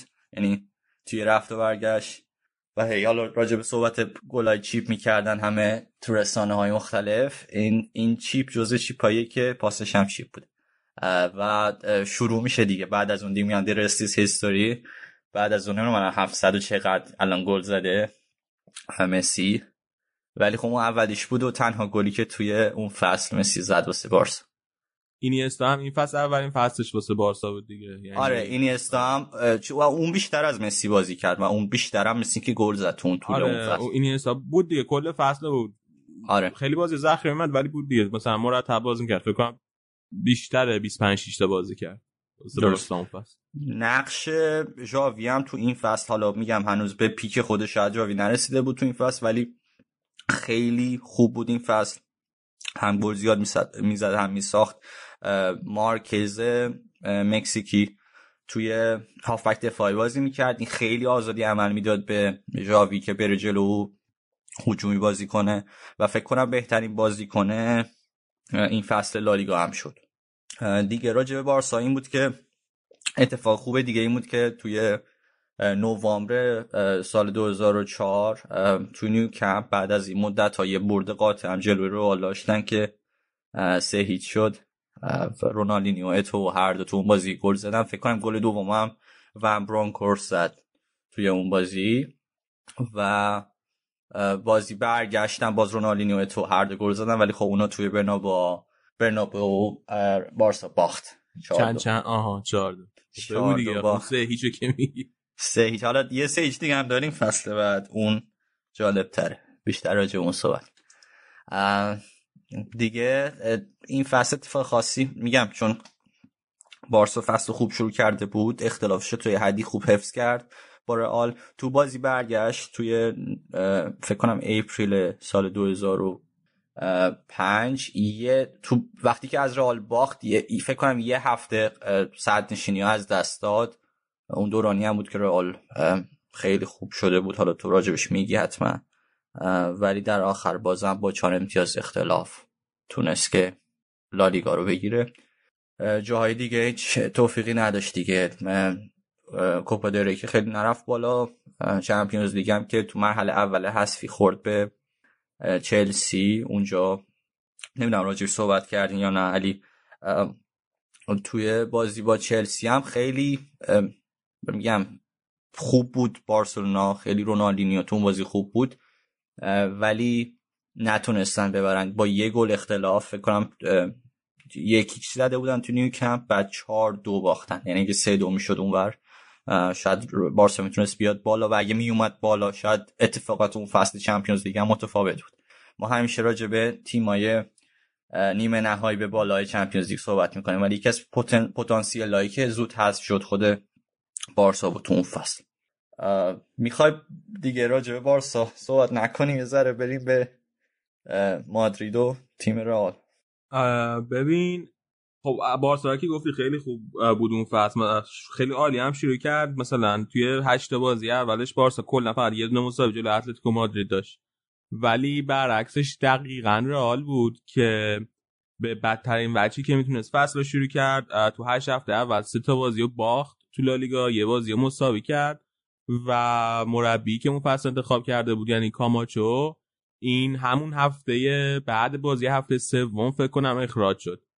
یه باخت جلوی با لورکوزن برده بود توی گروه چمپیونز لیگ. پشت سرش هم هفته سوم یه باخت جلوی اسپانیولو برد و همون موقع اخراج شد. مسئله که بود همون موقع هم خیلی سرش حرف زدن اینا اینه که کاماچو یکی از معدود بازیکنهای سابق رئاله که همه کریرش و همه طول دوران بازیش توی رئال بوده. طول دوران بازی حرفه ایشو بر این درست من دارم آمار میدم مثل قضیه گواردیولا و فقط یه فصل واسه همین حال واسه بازی کرده ولی توی دورانی که هنوز توی رده جوانان و نوجوانان بازی می‌کرده تو رده پایی و کل دوره حرفه ایشو توی رئال بازی کرده یکی از معدود بازیکنایی که یه همچین شرایطی داره. ولی با این همه باشگاه و پرز اصلا براش صبر نکردن و خیلی سریع هم اخراجش کردن. و خب خیلی این کاماچو هم ناراحت کرده بود. بعدا هم و خیلی هم خب توی مطبوعات تو اینو حرف زده شد راجبش وقتی کاماچو اخراج شد دست یارش گارسیا رمون. اونو گذاشتن به عنوان سرمربی رئال که خودش دوباره گارسیا رمون بازیکن سابق رئال بوده.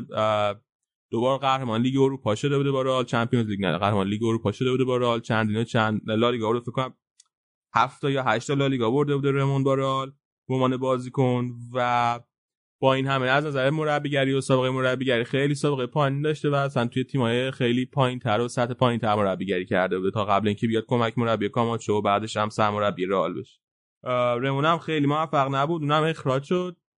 تقریبا اواخر اواسط دسامبر بود که فکر کنم اخراج شد و به جاش لوکزامبورگ اومد از برزیل. یه چیزی که من الان فهمیدم الان که داشتم آماده می‌شدم واسه این اپیزود اگه بری توی ویکیپدیا این آقای لوکزامبورگو تقریبا توی هیچ تیمی بیشتر از یه فصل نبوده. یعنی تقریبا هیچ وقت بیشتر از یه فصل یه فصل و نیم توی هیچ تیمی نبوده. اخراج می شده یا خودش می‌رفت؟ اخراج نمی‌دونم. ببین مثلا تعداد تیمایی که داشت توی لیست تیمایی که داشت با ما سمرا بیشتر از 20 تا بود. یعنی قشنگ هر فصل یه هر فصل یا بعضی وقتا یه فصل و نیم اخراج می‌شد. و قبل از اینکه بیاد رئال مهمترین تیمی که مربی کرده تیم ملی برزیل بوده که سال 99 هم باش قهرمان کوپا آمریکا شد بدون شکست. ولی بعد 2000 اخراج شد از برزیل به خاطر اینکه تو المپیک سیدنی خیلی بد عمل کرده. و اینکه چرا لوکزامبورگ مربی شد نوشته بود که من امروز داشتم می‌خونم نوشته بود که دلش این بود که رونالدو و روبرتو کارلوس این دو تا رفتن با پرس صحبت کردن. بعد بهش گفتن که یه مربی از برزیل اگه بیاری خیلی خوبه واسه تیم باعث میشه که ما هم بهتر بازی کنیم. و بعد به همین لوکزامبورگ رو پیشنهاد دادن ولی پرز بهشون نگفته که من میرم لوکزامبورگ رو میارم. فقط حرفش نشنده گفته مثلا باشه و فلان بعد رفته لوکزامبورگ رو باش حرف زده و ظرف 24 ساعت باش قرارداد بسته و بعد اینا روز بعدش همینجوری رفته بودن فرودگاه. که چون که بازیکن‌های رئال توی اون سال خیلی با پرواز شخصی بعد بازی جابجا می‌شدن. اصلا یکی از مشکلات مهمی که رئالش همشم تو مطبوعات سرش حرف بود این بود که این بازیکن‌های کهکشانی بعد بازی ها با هواپیمای شخصیشون می‌رفتن عشق و حال جای مختلف. خلاصه این دوتا توی فرودگاه لوکزامبورگ رو می‌بینن و اصلا نمی‌دونستن که مربی رئال شده. ازش می‌پرسن که قضیه چیه؟ چرا اینجا اومدی؟ بعد بهش میگه که مربی رئال شدم فردا تو تمرین ها میبینمت. و این هم قضیه. لوکزامبورگ و یه نکته چیز دیگه که از اون فصل اینو من یادم خودم قشنگ. قبل از اینکه رمون اخراج شه یه بازی داشت رئال جلوی سوسییداد توی برنابئو که تا دقیقه آخر فکر کنم تا دقیقه 87 88 بازی یک یک مساوی بود. ولی داور بازی متوقف کرد و تماشاچی ها سری تخلیه شدن از ورزش که ظرف 10 دقیقه 7000 تماشاچی تخلیه شدن. بازیکنارم با همون لباس و کفشی که داشتن سری داور مجبورش می‌کرد که برن از استادیوم برن بیرون. سوار اتوبوساشون شدن رفتن کمپ های تمرینیشون و بس معلوم نبود یعنی از تلویزیون که داشتی می‌دید اصلا نمی‌فهمید قضیه چیه. ولی بعد معلوم شد که یه تهدیدی به دست رسانه اسپانیایی رسیده بوده که یه گروه تروریستی باسکی به اسم ETA اینا تهدید کردن که یه بمب گذاشتن تو ورزشگاه برنابو و قراره که آخر بازی این بمب منفجر بشه. واسه همین اینا سری ورزشگاه رو تخلیه کرده بودن. و باسکیا. بچه های استقلال طلبشون بودن؟ چی بوده داستان؟ نمی‌دونم. بعد برم ببینم. گوترسی اسمش ETA آها. بعد ولی احتمالش هست دیگه حالا. این بازی گذشت گارسیرمون یکی دوتا بازی دیگه هم مربی بود توی رال وقتی لوکزامبورگ اومد اولین بازیش قرار شد همین بازی ادامه بازی با سوسی داد باشه. و بازی سوسی داد دقیقه 84 شروع کردن. از دقیقه 84 و لوکزامبورگ اولین بازیش دبیوتش اینا میگن نمی‌دونم چی میشه همون اولین بازیش 6 آره. دقیقه بود مربی رئال بود. و باید این یک یکو برمیگردون سعی می‌کرد که امتیاز بازی بگیره تو 6 دقیقه و گرفتم دیگه. یه پنالتی شد رو محوطه جریمه روی رونالدو فکر کنم که زیدان زد توی گل رال اون 6 دقیقه تونسته امتیاز با مربی لوکزامبورگ رو بگیره. بله. توی ادامه فصل هم لوکزامبورگ خوب بود. نتیجه خوب گرفت. یه سری بازهای طولانی هم بازی هم مثلا فکر کنم یه رکورد ده بازی برد پشت سر هم اینا آورد توی لالیگا. ولی در نهایت نتونست جلوی بارسا رو بگیره و بارسا قهرمان شد. رئال دوم شد اون فصل. تا رفت به فصل بعد که حالا فصل بعد بعد راجع به حرف می‌زنیم. یه مقداری هم من می‌خوام راجع به نقل و انتقالای اون فصل رئال حرف بزنم. خب اون سال رئال خروجی نداشت ولی چهار تا ورودی داشت که چی بگم یکی از یکی بدتر. من فکر کنم که بدترین فصل نقل و انتقالاتی رئال بود. توماس گراوسن رو آوردن که اصلا نتونست یکی این گراوسن بود یکی والتر ساموئل. این دوتا رو همون فصل تابستون آوردن هیچ کدومشون نتونستن جون بگیرن تو باشگاه. رفتن بعدا خیلی سریع.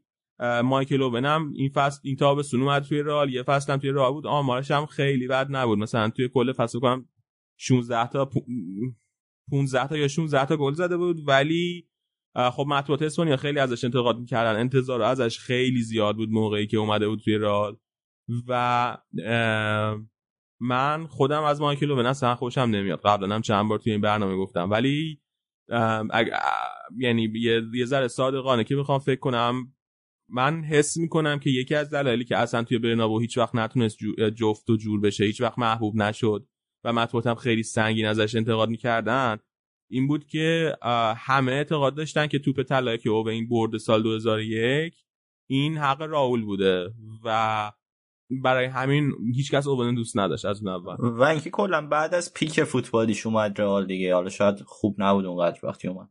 آره خودش هم هیچ وقت به اون پیکی که توی لیورپول داشت نرسید توی رئال. ولی قضیه اینه که اول اونقدر بد نبود و من اصلا سکو هم هیچ بهش هیچ فرصتی ندادن دیگه. یعنی مثلا یه بازی کنی و وقتی با نقل تو نقل انتقالات میاد توی رئال بعضی وقتا می‌بینی بعضی بازیکن‌ها رو بهش فرصت بهش فرصت میدن سکوا چون که به هر دلیلی حالا با با رو حال می‌کنن. ولی بعضی وقتا به طرف اصلا فرصت نمیدن. ببین مثلا کاکا موقعی که اومد رئال خب کاکا هم به پیکش نرسید اون پیک که توی میلان داشت توی رئال نرسید. چند فصل هم رئال بود. حقوقش هم خیلی بالا بود خب کاکا. ولی با این همه سکوا دوستش داشتن. اما اوون اصلا اینجوری نبود. اوون واقعا خیلی تحت فشار بود. هم از طرف سکوا هم از طرف مطبوعات اسپانیا. و من حدس می‌زنم. حالا من که اسپانیا نبودم نمی‌دونم. ولی از چیزایی که یادم میاد و چیزایی که خوندم و اینا حدس می‌زنم که بیشترش و حس شخصی خودم. یعنی من خودم هم از اوون بعدم میاد. دلیلش اینه که اون توپ طلایی که برد به نظرم مثلا حق راول بود ببر حدس می‌زنم دلیلش این بود. آخرش اون فصل 13 تا گل زد و بهترین گل زنی شما اون فصل رونالدو بود که 21 گل زده بود. و خب آلتیدو دقیقش همیشه مقایسه کرد. من فکر کنم حد می‌زنم که نزدیک بوده گل به دقیقشون یا حتی شاید اوون بالاتر بوده از رونالدو. چون کم خیلی زیاد بازی نکرده بود و بعدم همون فصل رفت نیوکاسل دیگه. یعنی فقط یه فصل توی رئال درست.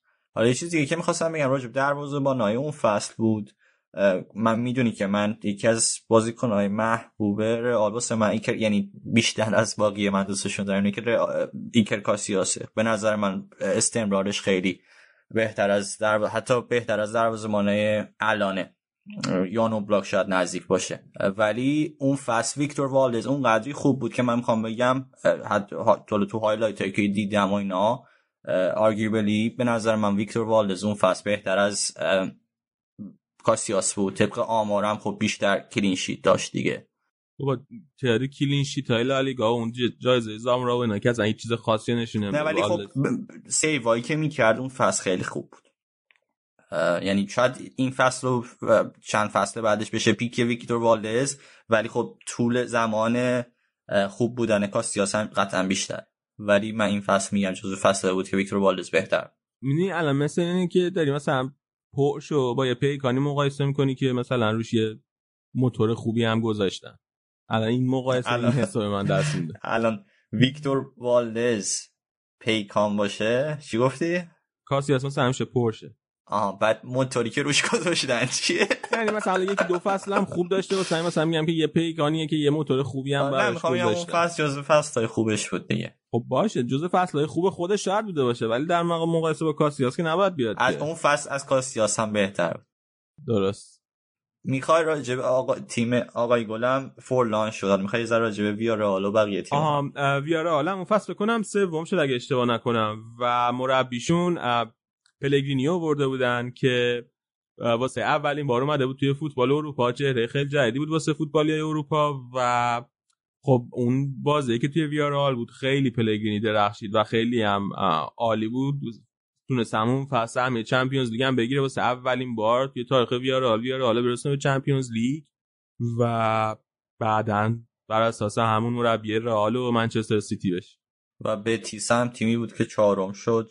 اونا هم دفعه اول بود که وارد Champions League می‌شدن تو تاریخشون. خب اگه موافق باشی الان قسمت لالیگا رو ببندیم. بریم یک دوتا انگوش بدیم برمیگردیم با قسمت بعدی برنامه. بریم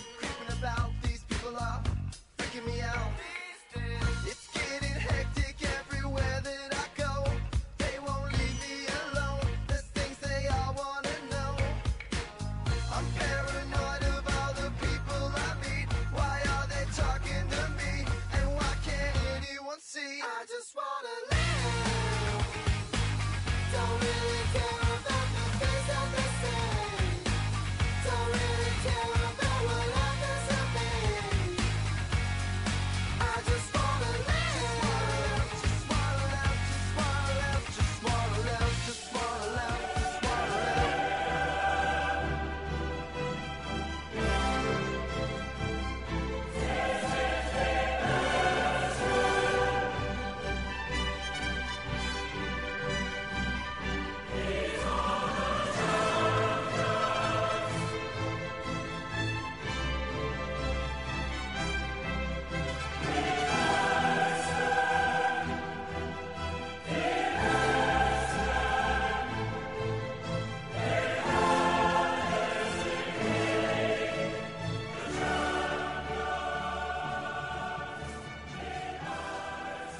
خب برگشتیم با قسمت آخر برنامه. صحبت راجع به چمپیونز لیگ فصل 2004-2005 فصلی که خب آخرش می‌دونیم چی میشه. یکی از قهرمانی های عجیب غریب تاریخ چمپیونز لیگ رقم می‌خوره. لیورپول شهاب اینا قهرمان میشه. شهاب شروع کن صحبت راجع به بازی اون فصل. فکر کنم می‌خوای از اون دوره قبل گروهی اینا صحبت کنین دیگه. پناپا لیورپول شهاب اینا. میتره کنه اون سال. آره جونم براتون بگه که محله کوالیفیکیشن بوده. بعد لیورپول بعد با گراتس اتریش بازی می‌کرده تو اون بازی هم خب مایکل اوون گذاشته روی نیمکت بنیتز. بعد همش گفتم خب چرا گذاشتین روی نیمکت؟ بعد بنیتز یه مصاحبه کرد گفت که به خاطر که اینو رئال مادرید دیگه می‌خواسته ما دیگه بازیش ندادم. بعد توی اون از اون بازی ها بود که اصلا تو این فصل جرارد فوق کار می‌کرد. بعد توی همین بازی یه شوت پشت محوطه رو تو نیم, دو... تو اول گل کرد.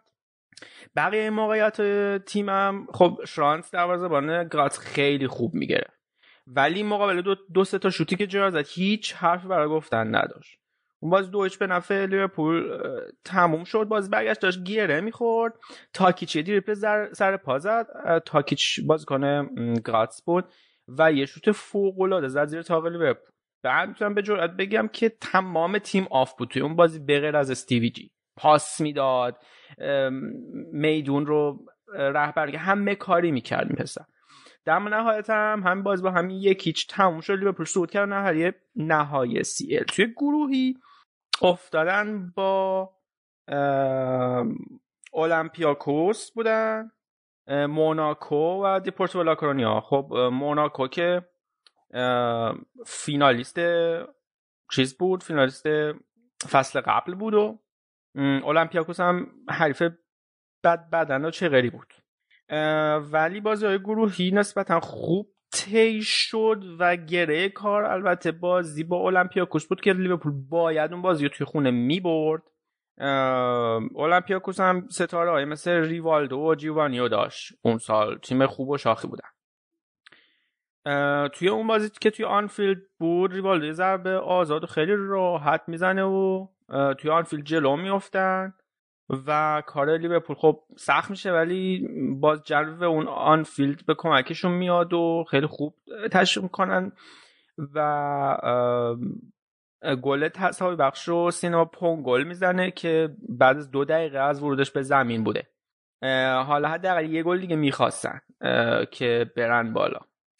جرارد یه شوت می‌زنه از چل یاردی. قشنگ مثل این لوگوی بوندسلیگا یه قیچی می‌زنه از چل یاردی. اصلا یه وضعی بود اون. ولی چون باروش خطا کرده بود قبلش داور قبول نکرد. یه تعویض دیگه میاد تو نیل میلر. گل می‌زنه گل پیروزی و و خب تعویضای بنیتز اون بازی خیلی خوب بود دیگه. سینما پونگل که اصلا بازی تغییر داد و در آخر هم اون گل استثنایی جرارد که اصلا پشت محوطه دستشون جوری باز می‌کنه دو مرحله بهش پاس میدن تقاضای پاس می‌کنه بهش پاس میدن و روی پاس سر ضرب می‌زنه و اونجاست که میگه what a hit son. What a hit. Miller. Lovely cushion header. For Gerrard! Oh, you beauty! What a hit son. What a hit! اینا حتما شنیدین توی تمام این تیتراژ برنامه ورزشی. آره خلاصه. سرتون رو درد نیارم. دوم میشه لیورپول میره یک هشتم. خب رسیدیم به مرحله یک هشتم. توی مرحله یک هشتم میلان تقابل داره با منچستر یونایتد که رفت و برگشت. دو تا یکیچ می‌زنه منچستر. بازی رفت توی اولترافورد بوده تو خونه یونایتد. بعد آنجلوتی ترکیبی که گذاشته بوده توی این بازی 4 3 3 بوده نه 4 2 3 که چه ترکیبی هم داشته میلان خط دفاع. توی اون بازی کالادزه مالدینی نستا کافو بعد سیدورف پیرلو گتوسو خط میانی روی کاستا کاکا پشت ارنان کرسپو به عنوان مهاجم که حالا این بازی رو این دو تا بازی رو فکر می‌کنم به دلیل مصونیت شفچنکو از دست داده بوده. مصونیت گونه. بعد در مجموع یونایتد بعد بازی نمی‌کنه. اونا هم یه ترکیب 4 3 داشتن. رونی تو زمین بوده کنارها کریستیانو رونالدو گیگز. نسبتا به بازی سوار بودن. ولی اون روی کارولی که گفتم توی بازی با آرسنال تو لیگ برتر خوب بودیم. بازی روز خوبش نیست. یه توپی که از پشت محوطه جرم سیدورف می‌زنه رو نمی‌تونه کامل بگیره. سر می‌خوره از دستش. سوتی میده میفته جلوی پای کرسپو و کرسپو که خب می‌دونیم مهاجم گلزن و فرصت طلبیه توپو گل می‌کنه و میلان با یه گل ارزنده تو خونه حریف میره بازی برگشت. توی بازی برگشت دوباره همون ترکیب رو می‌ذاره که آنجلوتی توی زمین با یه تفاوت این که مالدینی می‌بره کنار رو به جای کالادزه و وسط نستا و یاپستا می‌ذاره. و میلان نسبتا به بازی سوار بوده با یه ضربه سر خیلی قشنگ هرنان کرسپو بازی رو یکیچ می‌کنه روی یه سانتر خیلی خوشگل از کافو. خیلی اون ضربه سر قشنگ. و با همین یکیچ این بازی رو هم می‌برن در مجموع میلان اولین قدم رو برای رسیدن به فینال با دو تا یکی جلوی منچستر یونایتد برمیده آره از اون طرف هم لیورپول میره جلوی بایر لورکوزن و توی دو تا بازی تقریبا به دو در سر هر دو تا بازی سه یک می‌بره در مجموع با مجموعه 6 دو میره مرحله بعد جلوی یوونتوس پرستاره محبوب دلهای رشاد اون موقع. با پاول ندوید بوفون زلاتان امرسون کامرانتسی زامبروتا کاناوارو تورام دل پیرو و مربیگری فابیو کاپلو که خب خیلی شاخ بودن اون موقع.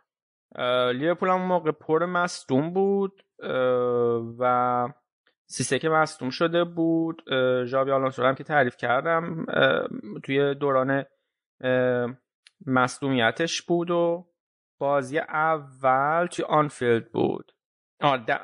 دروازه بانمون هم حتی توی دروازه نبود اون بازی یعنی دودکم دروازه اصل اون نبود. و خب بازی با یک ادای احترام به اون 39 هواداری که جان خودشون رو 20 سال قبل 20 سال قبل تر از اون توی تقابل قبلی این دو تیم از دست داده بودن انجام شد و هیپیا خیلی زود توی دقیقه ده آنفیلد منفجر می‌کنه روی کورنری از استیوی جی. بعدم گل لوئیس گارسیا که فوق گل فوق العاده بود از پشت محوطه روی پاس سر ضرب در دقیقه 25 به بهترین گلر دنیای اون موقع می‌زنه. بازی کلا خیلی قشنگ بود. هر دو تا تیم خیلی تهاجمی بازی می‌کردن. نیمه دوم بعد یوونتوس هم خیلی دیگه فشار داشت میورد و خیلی هم موقعیت های خوبی داشت که بالاخره تو دقیقه 63 یوونتوس یه گل روی اشتباه گل روی لیورپول یه چیز تو مایه های کاریوس واقعا اون اشتباهش بود.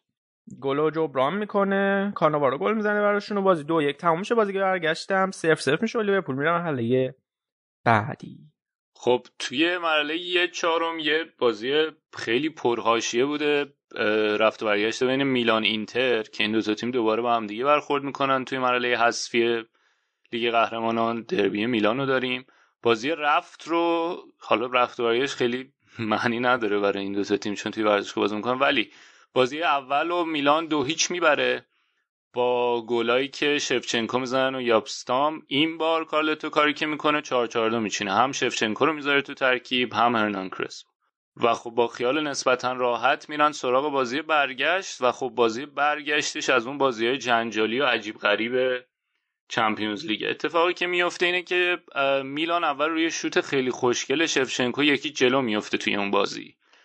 بعد تو نیمه دوم کامبیاس روی ضربه کنه یه هد می‌زنه تو گل میشه ولی مارکوس مرک داور بازی بازی رو متوقف می‌کنه گل و مردود اعلام می‌کنه. بعد خیلی هم بازیکنهای اینتر سر صدا می‌کنن مانچینی اون موقع مربی اینتر بوده میره با مرک صحبت می‌کنه که حالا بعدش هم خیلی حرف حدیث میشه که چرا اعتراض کردی؟ شاید اون اعتراض مانچینی باعث شده بوده که هوادارا هم کنترلشون از دست بدن که مانچینی تو مسابقه بعد بازیش میگه که من فقط رفتم ازش پرسیدم علت این که به انگلیس پرسیدم علت این که گل رو مردود اعلام کردی چی؟ خلاصه هواداره اینتر اون هولیگاناشون یا اون تیفوسیاشون خیلی شاکی میشن یه 200 هایی بودن. شروع می‌کنن بعد از این ماجرا تو اعتراض به مارکوس مک شروع می‌کنن ترقه و از این نورافشانه و بطری آب و از این چیزا پرت کردن تو زمین. که یکیش می‌خوره تو شونه دیدا که باعث سوختگی نوع اول هم میشه توشونش خیلی وضعیت بدی میشه جلوی دم دروازه میلان پر از اصلا انگار آتیش سوزیه. بعد مارکوس مک که می‌بینه بازی نمی‌تونه انجام بشه بازی متوقف می‌کنه. بعد سنسیرو چیز بالی که داشته این یه تونلی داشتن که میکشتن تو زمین از نقطه کرنر بازیکن از اونجا می‌رفتن بیرون و میمدن تو حتی بین دو نیمه اول بازی. تونل رو میارن بازیکن‌ها میرن بیرون یه ده دقیقه که بتونن بلکه آروم کنن هوادار اینتر. بعد ده دقیقه میان تو و باز هم همین اتفاقا میافته. شروع کنن بطری پرت کردن ترقه پرت کردن که حالا اون عکس معروف هم هست که دو تا بازیکن اینتر و میلان پلوان وایسن دارن نگاه می‌کنن به آتیش بازی. بعد در نهایت مارکوس مک تصمیم می‌گیره که این بازی انجام نشدنیه نمیشه انجام بشه بازی رو متوقف می‌کنه. بازی متوقف میشه و فرداش یوفا تصمیم می‌گیره که بازی رو سه به نفع میلان اعلام کنه. اینتر رو 300 هزار فرانک سوئیس فکر می‌کنم جریمه می‌کنن و چهار تا اول 6 تا بازی تو چمپیونز لیگ 6 تا بازی خونگی محرومشون می‌کنن که بعدا میشه 4 تا بازی. و خیلی خیلی بازی جنجالی دیگه. یادتون باشه اون موقع اون حرکتی که رو دیده اتفاق افتاد خیلی سر صدا کرد. و اینطوری میلان میاد بالا که بعد تو مرحله بعدی بخورن به آینتوون توی نیمه نهایی. آره اصلا کل یه بازی دیگه مربوط میشه به بازی چلسی بایر مونیخ. اون بازی هم از اون بازی جالب بوده. بازی رفت چلسی مورینیو. چهار دو بایر مونیخ رو می‌زنه و دیدار برگشت هم دوست میبازن ولی در نهایت 6 پنج میان مرحله بعد. کلا اون فصل تیمای آلمانی خیلی بد کار کردن. بارن لورکوزن که 6 تا از لیورپول خورد. وردر برمن جلوی لیون. یه سه هیچ یه دو هفت در مجموع. ده دو شکست خورد تجربه نداریم که آراد الان توی این بخش نیست. به هر روی چلسی. چرا میخندی؟ چلسی میاد محله نیمه نهایی و باید حالا با لیورپول بازی می‌کردن. بازی رفت توی استنفورد بریج. سفر سفر میشه و خوزه اولین بازی اروپایش میاد آنفیلد. و فکر کرد که خیلی کار راحتی داره ولی نمی‌دونسته که آقا اینجا آنفیلده و باز بازی اروپاییه و این این توبه میری از اون توبه میری نیست. با تیم کاملشون جلوی لیورپول توی آنفیلد قرار گرفتن. مورینیو هم میگم که قشنگ یک بادی به انداخته بود و نشسته بود توی نیمکتشو می‌خواست برای دومی سال پیاپی بره فینال. ولی خب این اتفاق نیفتاد و در واقع لیورپول با یک تک گل تونست از صد چلسی بگذره و برسه به اون شب رویایی توی استانبول. میلان چی کار کرده بود؟ سمت مقابل جدول میلان بازی های خیلی سخت شل آینتوون آینتوون اون موقع خیلی تیمه خوبی بود از نظر مهره‌هایی که داشت. مثلا پارک جی سونگو داشت که بعدا رفت به منچستر فن بومل بود فیلیپ کوکو اون گومزی که حالا بعدا این مدت اومد تو تاتنهام تو دروازهشون بود. تیم خیلی خوبی داشتن. بازی رفت توی سنسیرو بود. و این واقعا خوب بازی کردن. خیلی خوب بازی کردن ولی نتونستن از موقعیتشون به خوبی استفاده کنن. حالا یا عدم تمام کنندگی یا اینکه توپو میبردن تا به سمت محوطه جریمه‌ی میلان بعدش نمی‌تونستن بازی سازی درست انجام بدن. شاید کم فاکتور تجربه تاثیر داشته از اون طرف دوباره کارلتو 442 چیده بود. شفچنچو شفچنچو شفچنکو کرسپو هر دو توی ترکیب بودن. شفچنکو گل اولو زد. هرنان کرسپو رو تعویض کرد با یاندال توماسون دانمارکی. اگه یادتون باشه بعد و توماسون هم روی یه فرصت طلبی تونست گل دوم رو هم بزنه. تو وقتی تلف شده تا میلان. چی میگن؟ جست از این بازی دیگه. با وجود اینکه اونقدر خوب نبودن حداقل باید بگیم که استحقاق آینتوون باخت نبود توی این بازی. بازی خوبی انجام رسید به بازی برگشت. بازی برگشت آینتوون خیلی خوب شروع کرد. همون شروع کار دقیقه 9 پارک جیسونگ یه گل زد یکی جلو افتادن. ولی بعدش یکم کار براشون گره خورد. تو این بازی دوباره کارلتو برگشته بود به 4 3 3 و کاکا سیدورف بودن و شفچنکو یکم ترکیبش رو سر کرده بود شاید تدافعی تر بچین آینتوون یکی جلو افتاد ولی خب تو نیمه اول نتونستن خیلی کاری از پیش ببرن. بعد نیمه دوم روی ضربه سر فیلیپ کوکو یه گل زد و آینتوون کاملا برگشت به بازی. بازی دو هیچ شد دو دو در مجموع دو دو مساوی و خیلی حساس شده ولی بازم آینتوونیا شاید کم تجربهگیشون کار دستشون داد یا تجربه بیشتر میلان یا اون حضور بیشتر تو این البته هم خیلی بوده تو این مرحله چمپیونز حالا اعتماد به نفسی که میلانیا داشتن آمبروزینی تونست بازی رو دو یک کنه و با توجه به اینکه تو وقتای تلف شده اتفاق افتاده بود دیگه خیال میلانیا راحت شده بود. فیلیپ کوکو یه گل دیگه هم زد. بازی سه یک شد. در مجموع دو تیم مساوی بودن ولی با این وجود با تمام شایستگی هایی که اون تیم دوست داشتنی آینتوون داشت میلان بود که رسید به فینال. و اون بازی مالدینی هم یه مصومیتی براش پیش اومد که بین دو نیمه تعویزش کرد با کالاتزه این هم از نکات جالبش بود. بریم سراغ فینال و شهاب جان خودتی و حال و احوالاتت. آره دیگه کلا زندگی من به قبل و بعد از فینال تقسیم میشه.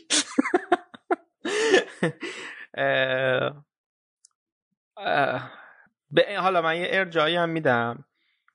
این این قسمت و این فینال رو ما تو یک پرونده به نام کامبک های رویایی کار کردیم. برین بشنوین از توی وبسایتمون درش بیارین و لیورپول یا حداقل باش حال کنید. اون شب توی استانبول نیمه اول لیورپول افتضاح بود. روی تمام کورنرها لیورپول ضربه ضربه پذیر نشون می‌داد. پالو مالدینی گل اولو می‌زنه. خط هافبک لیورپول افتضاح بود. نفوذ پشت نفوذ بود که توی خط دفاع لیورپول می‌شد. تو حمله هم کاملا عقیم بودن. میلان باروش لوئیس گارسیا تمام موقعیت رو خراب می‌کرد. روی سرعت کریسپو و کاکا کاملا لیورپول آسیب پذیر نشون می‌داد. و بالاخره کریسپو روی فرار شفچنکو و پاس اون یه گل می‌زنه باز دو هیچ میشه. و یه پاس عالی از کاکا که توی گزارش انگلیسیش احتمالا شنیدیم میگه what a sublime pass from کاکا. sublime یعنی اصلا بدون نقص یعنی شکل کامل از هر چیز. و واقعا اون پاس پاس خدایی بود. از وسط میدون توی عمق پاس داد کاکا. اصلا نمی‌دونم شروع پاس داد و هرنان کرسپو بود که یه نیمچه چیپ می‌زنه توی گل و بازی سه میشه. What a pass too for Crespo, and what a goal that is. Oh. What a goal that is. In and Crespo again from the sublime pass by Kaka. And Milan now playing football out of this world. Nobody can live with this. اول تموم میشه بین دو نیمه هوادارا توی ورزشگاه شروع می‌کنن یول نور واک الون خوندن و تشویق کردن و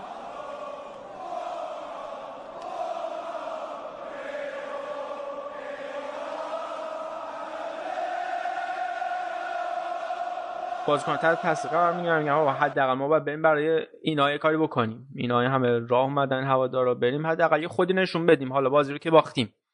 نیمه دوم باز اون اوایلش خب چون که جلو کشیده بودن موقعیت های خطرناکی روی دروازه لیورپول ایجاد می‌شد توی ضد حمله و چند save عالی از دودک لیورپول کلا توی بازی نگه داشت.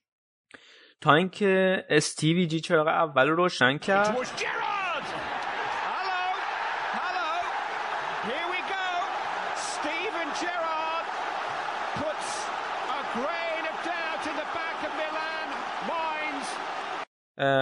گل دوم به صورت مشابهی دو دقیقه بعد از سوی ولادیمیر سمیتزر توی دروازه آس میلان زده شد و دیدا در واقع مغلوب شد تا بازی سه دو بشه. چند دقیقه بعد روی جرارد یه پنالتی میشه به جابی آلونسو.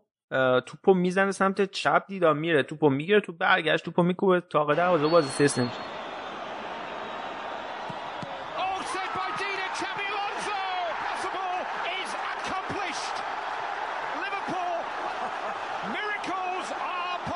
تو پنج دقیقه کامبک می‌زنن و بازی سیچ باخته رو سه سه می‌کنن و یکی از زیباترین و به یاد موندنی ترین فینال های یو رقم می‌خوره.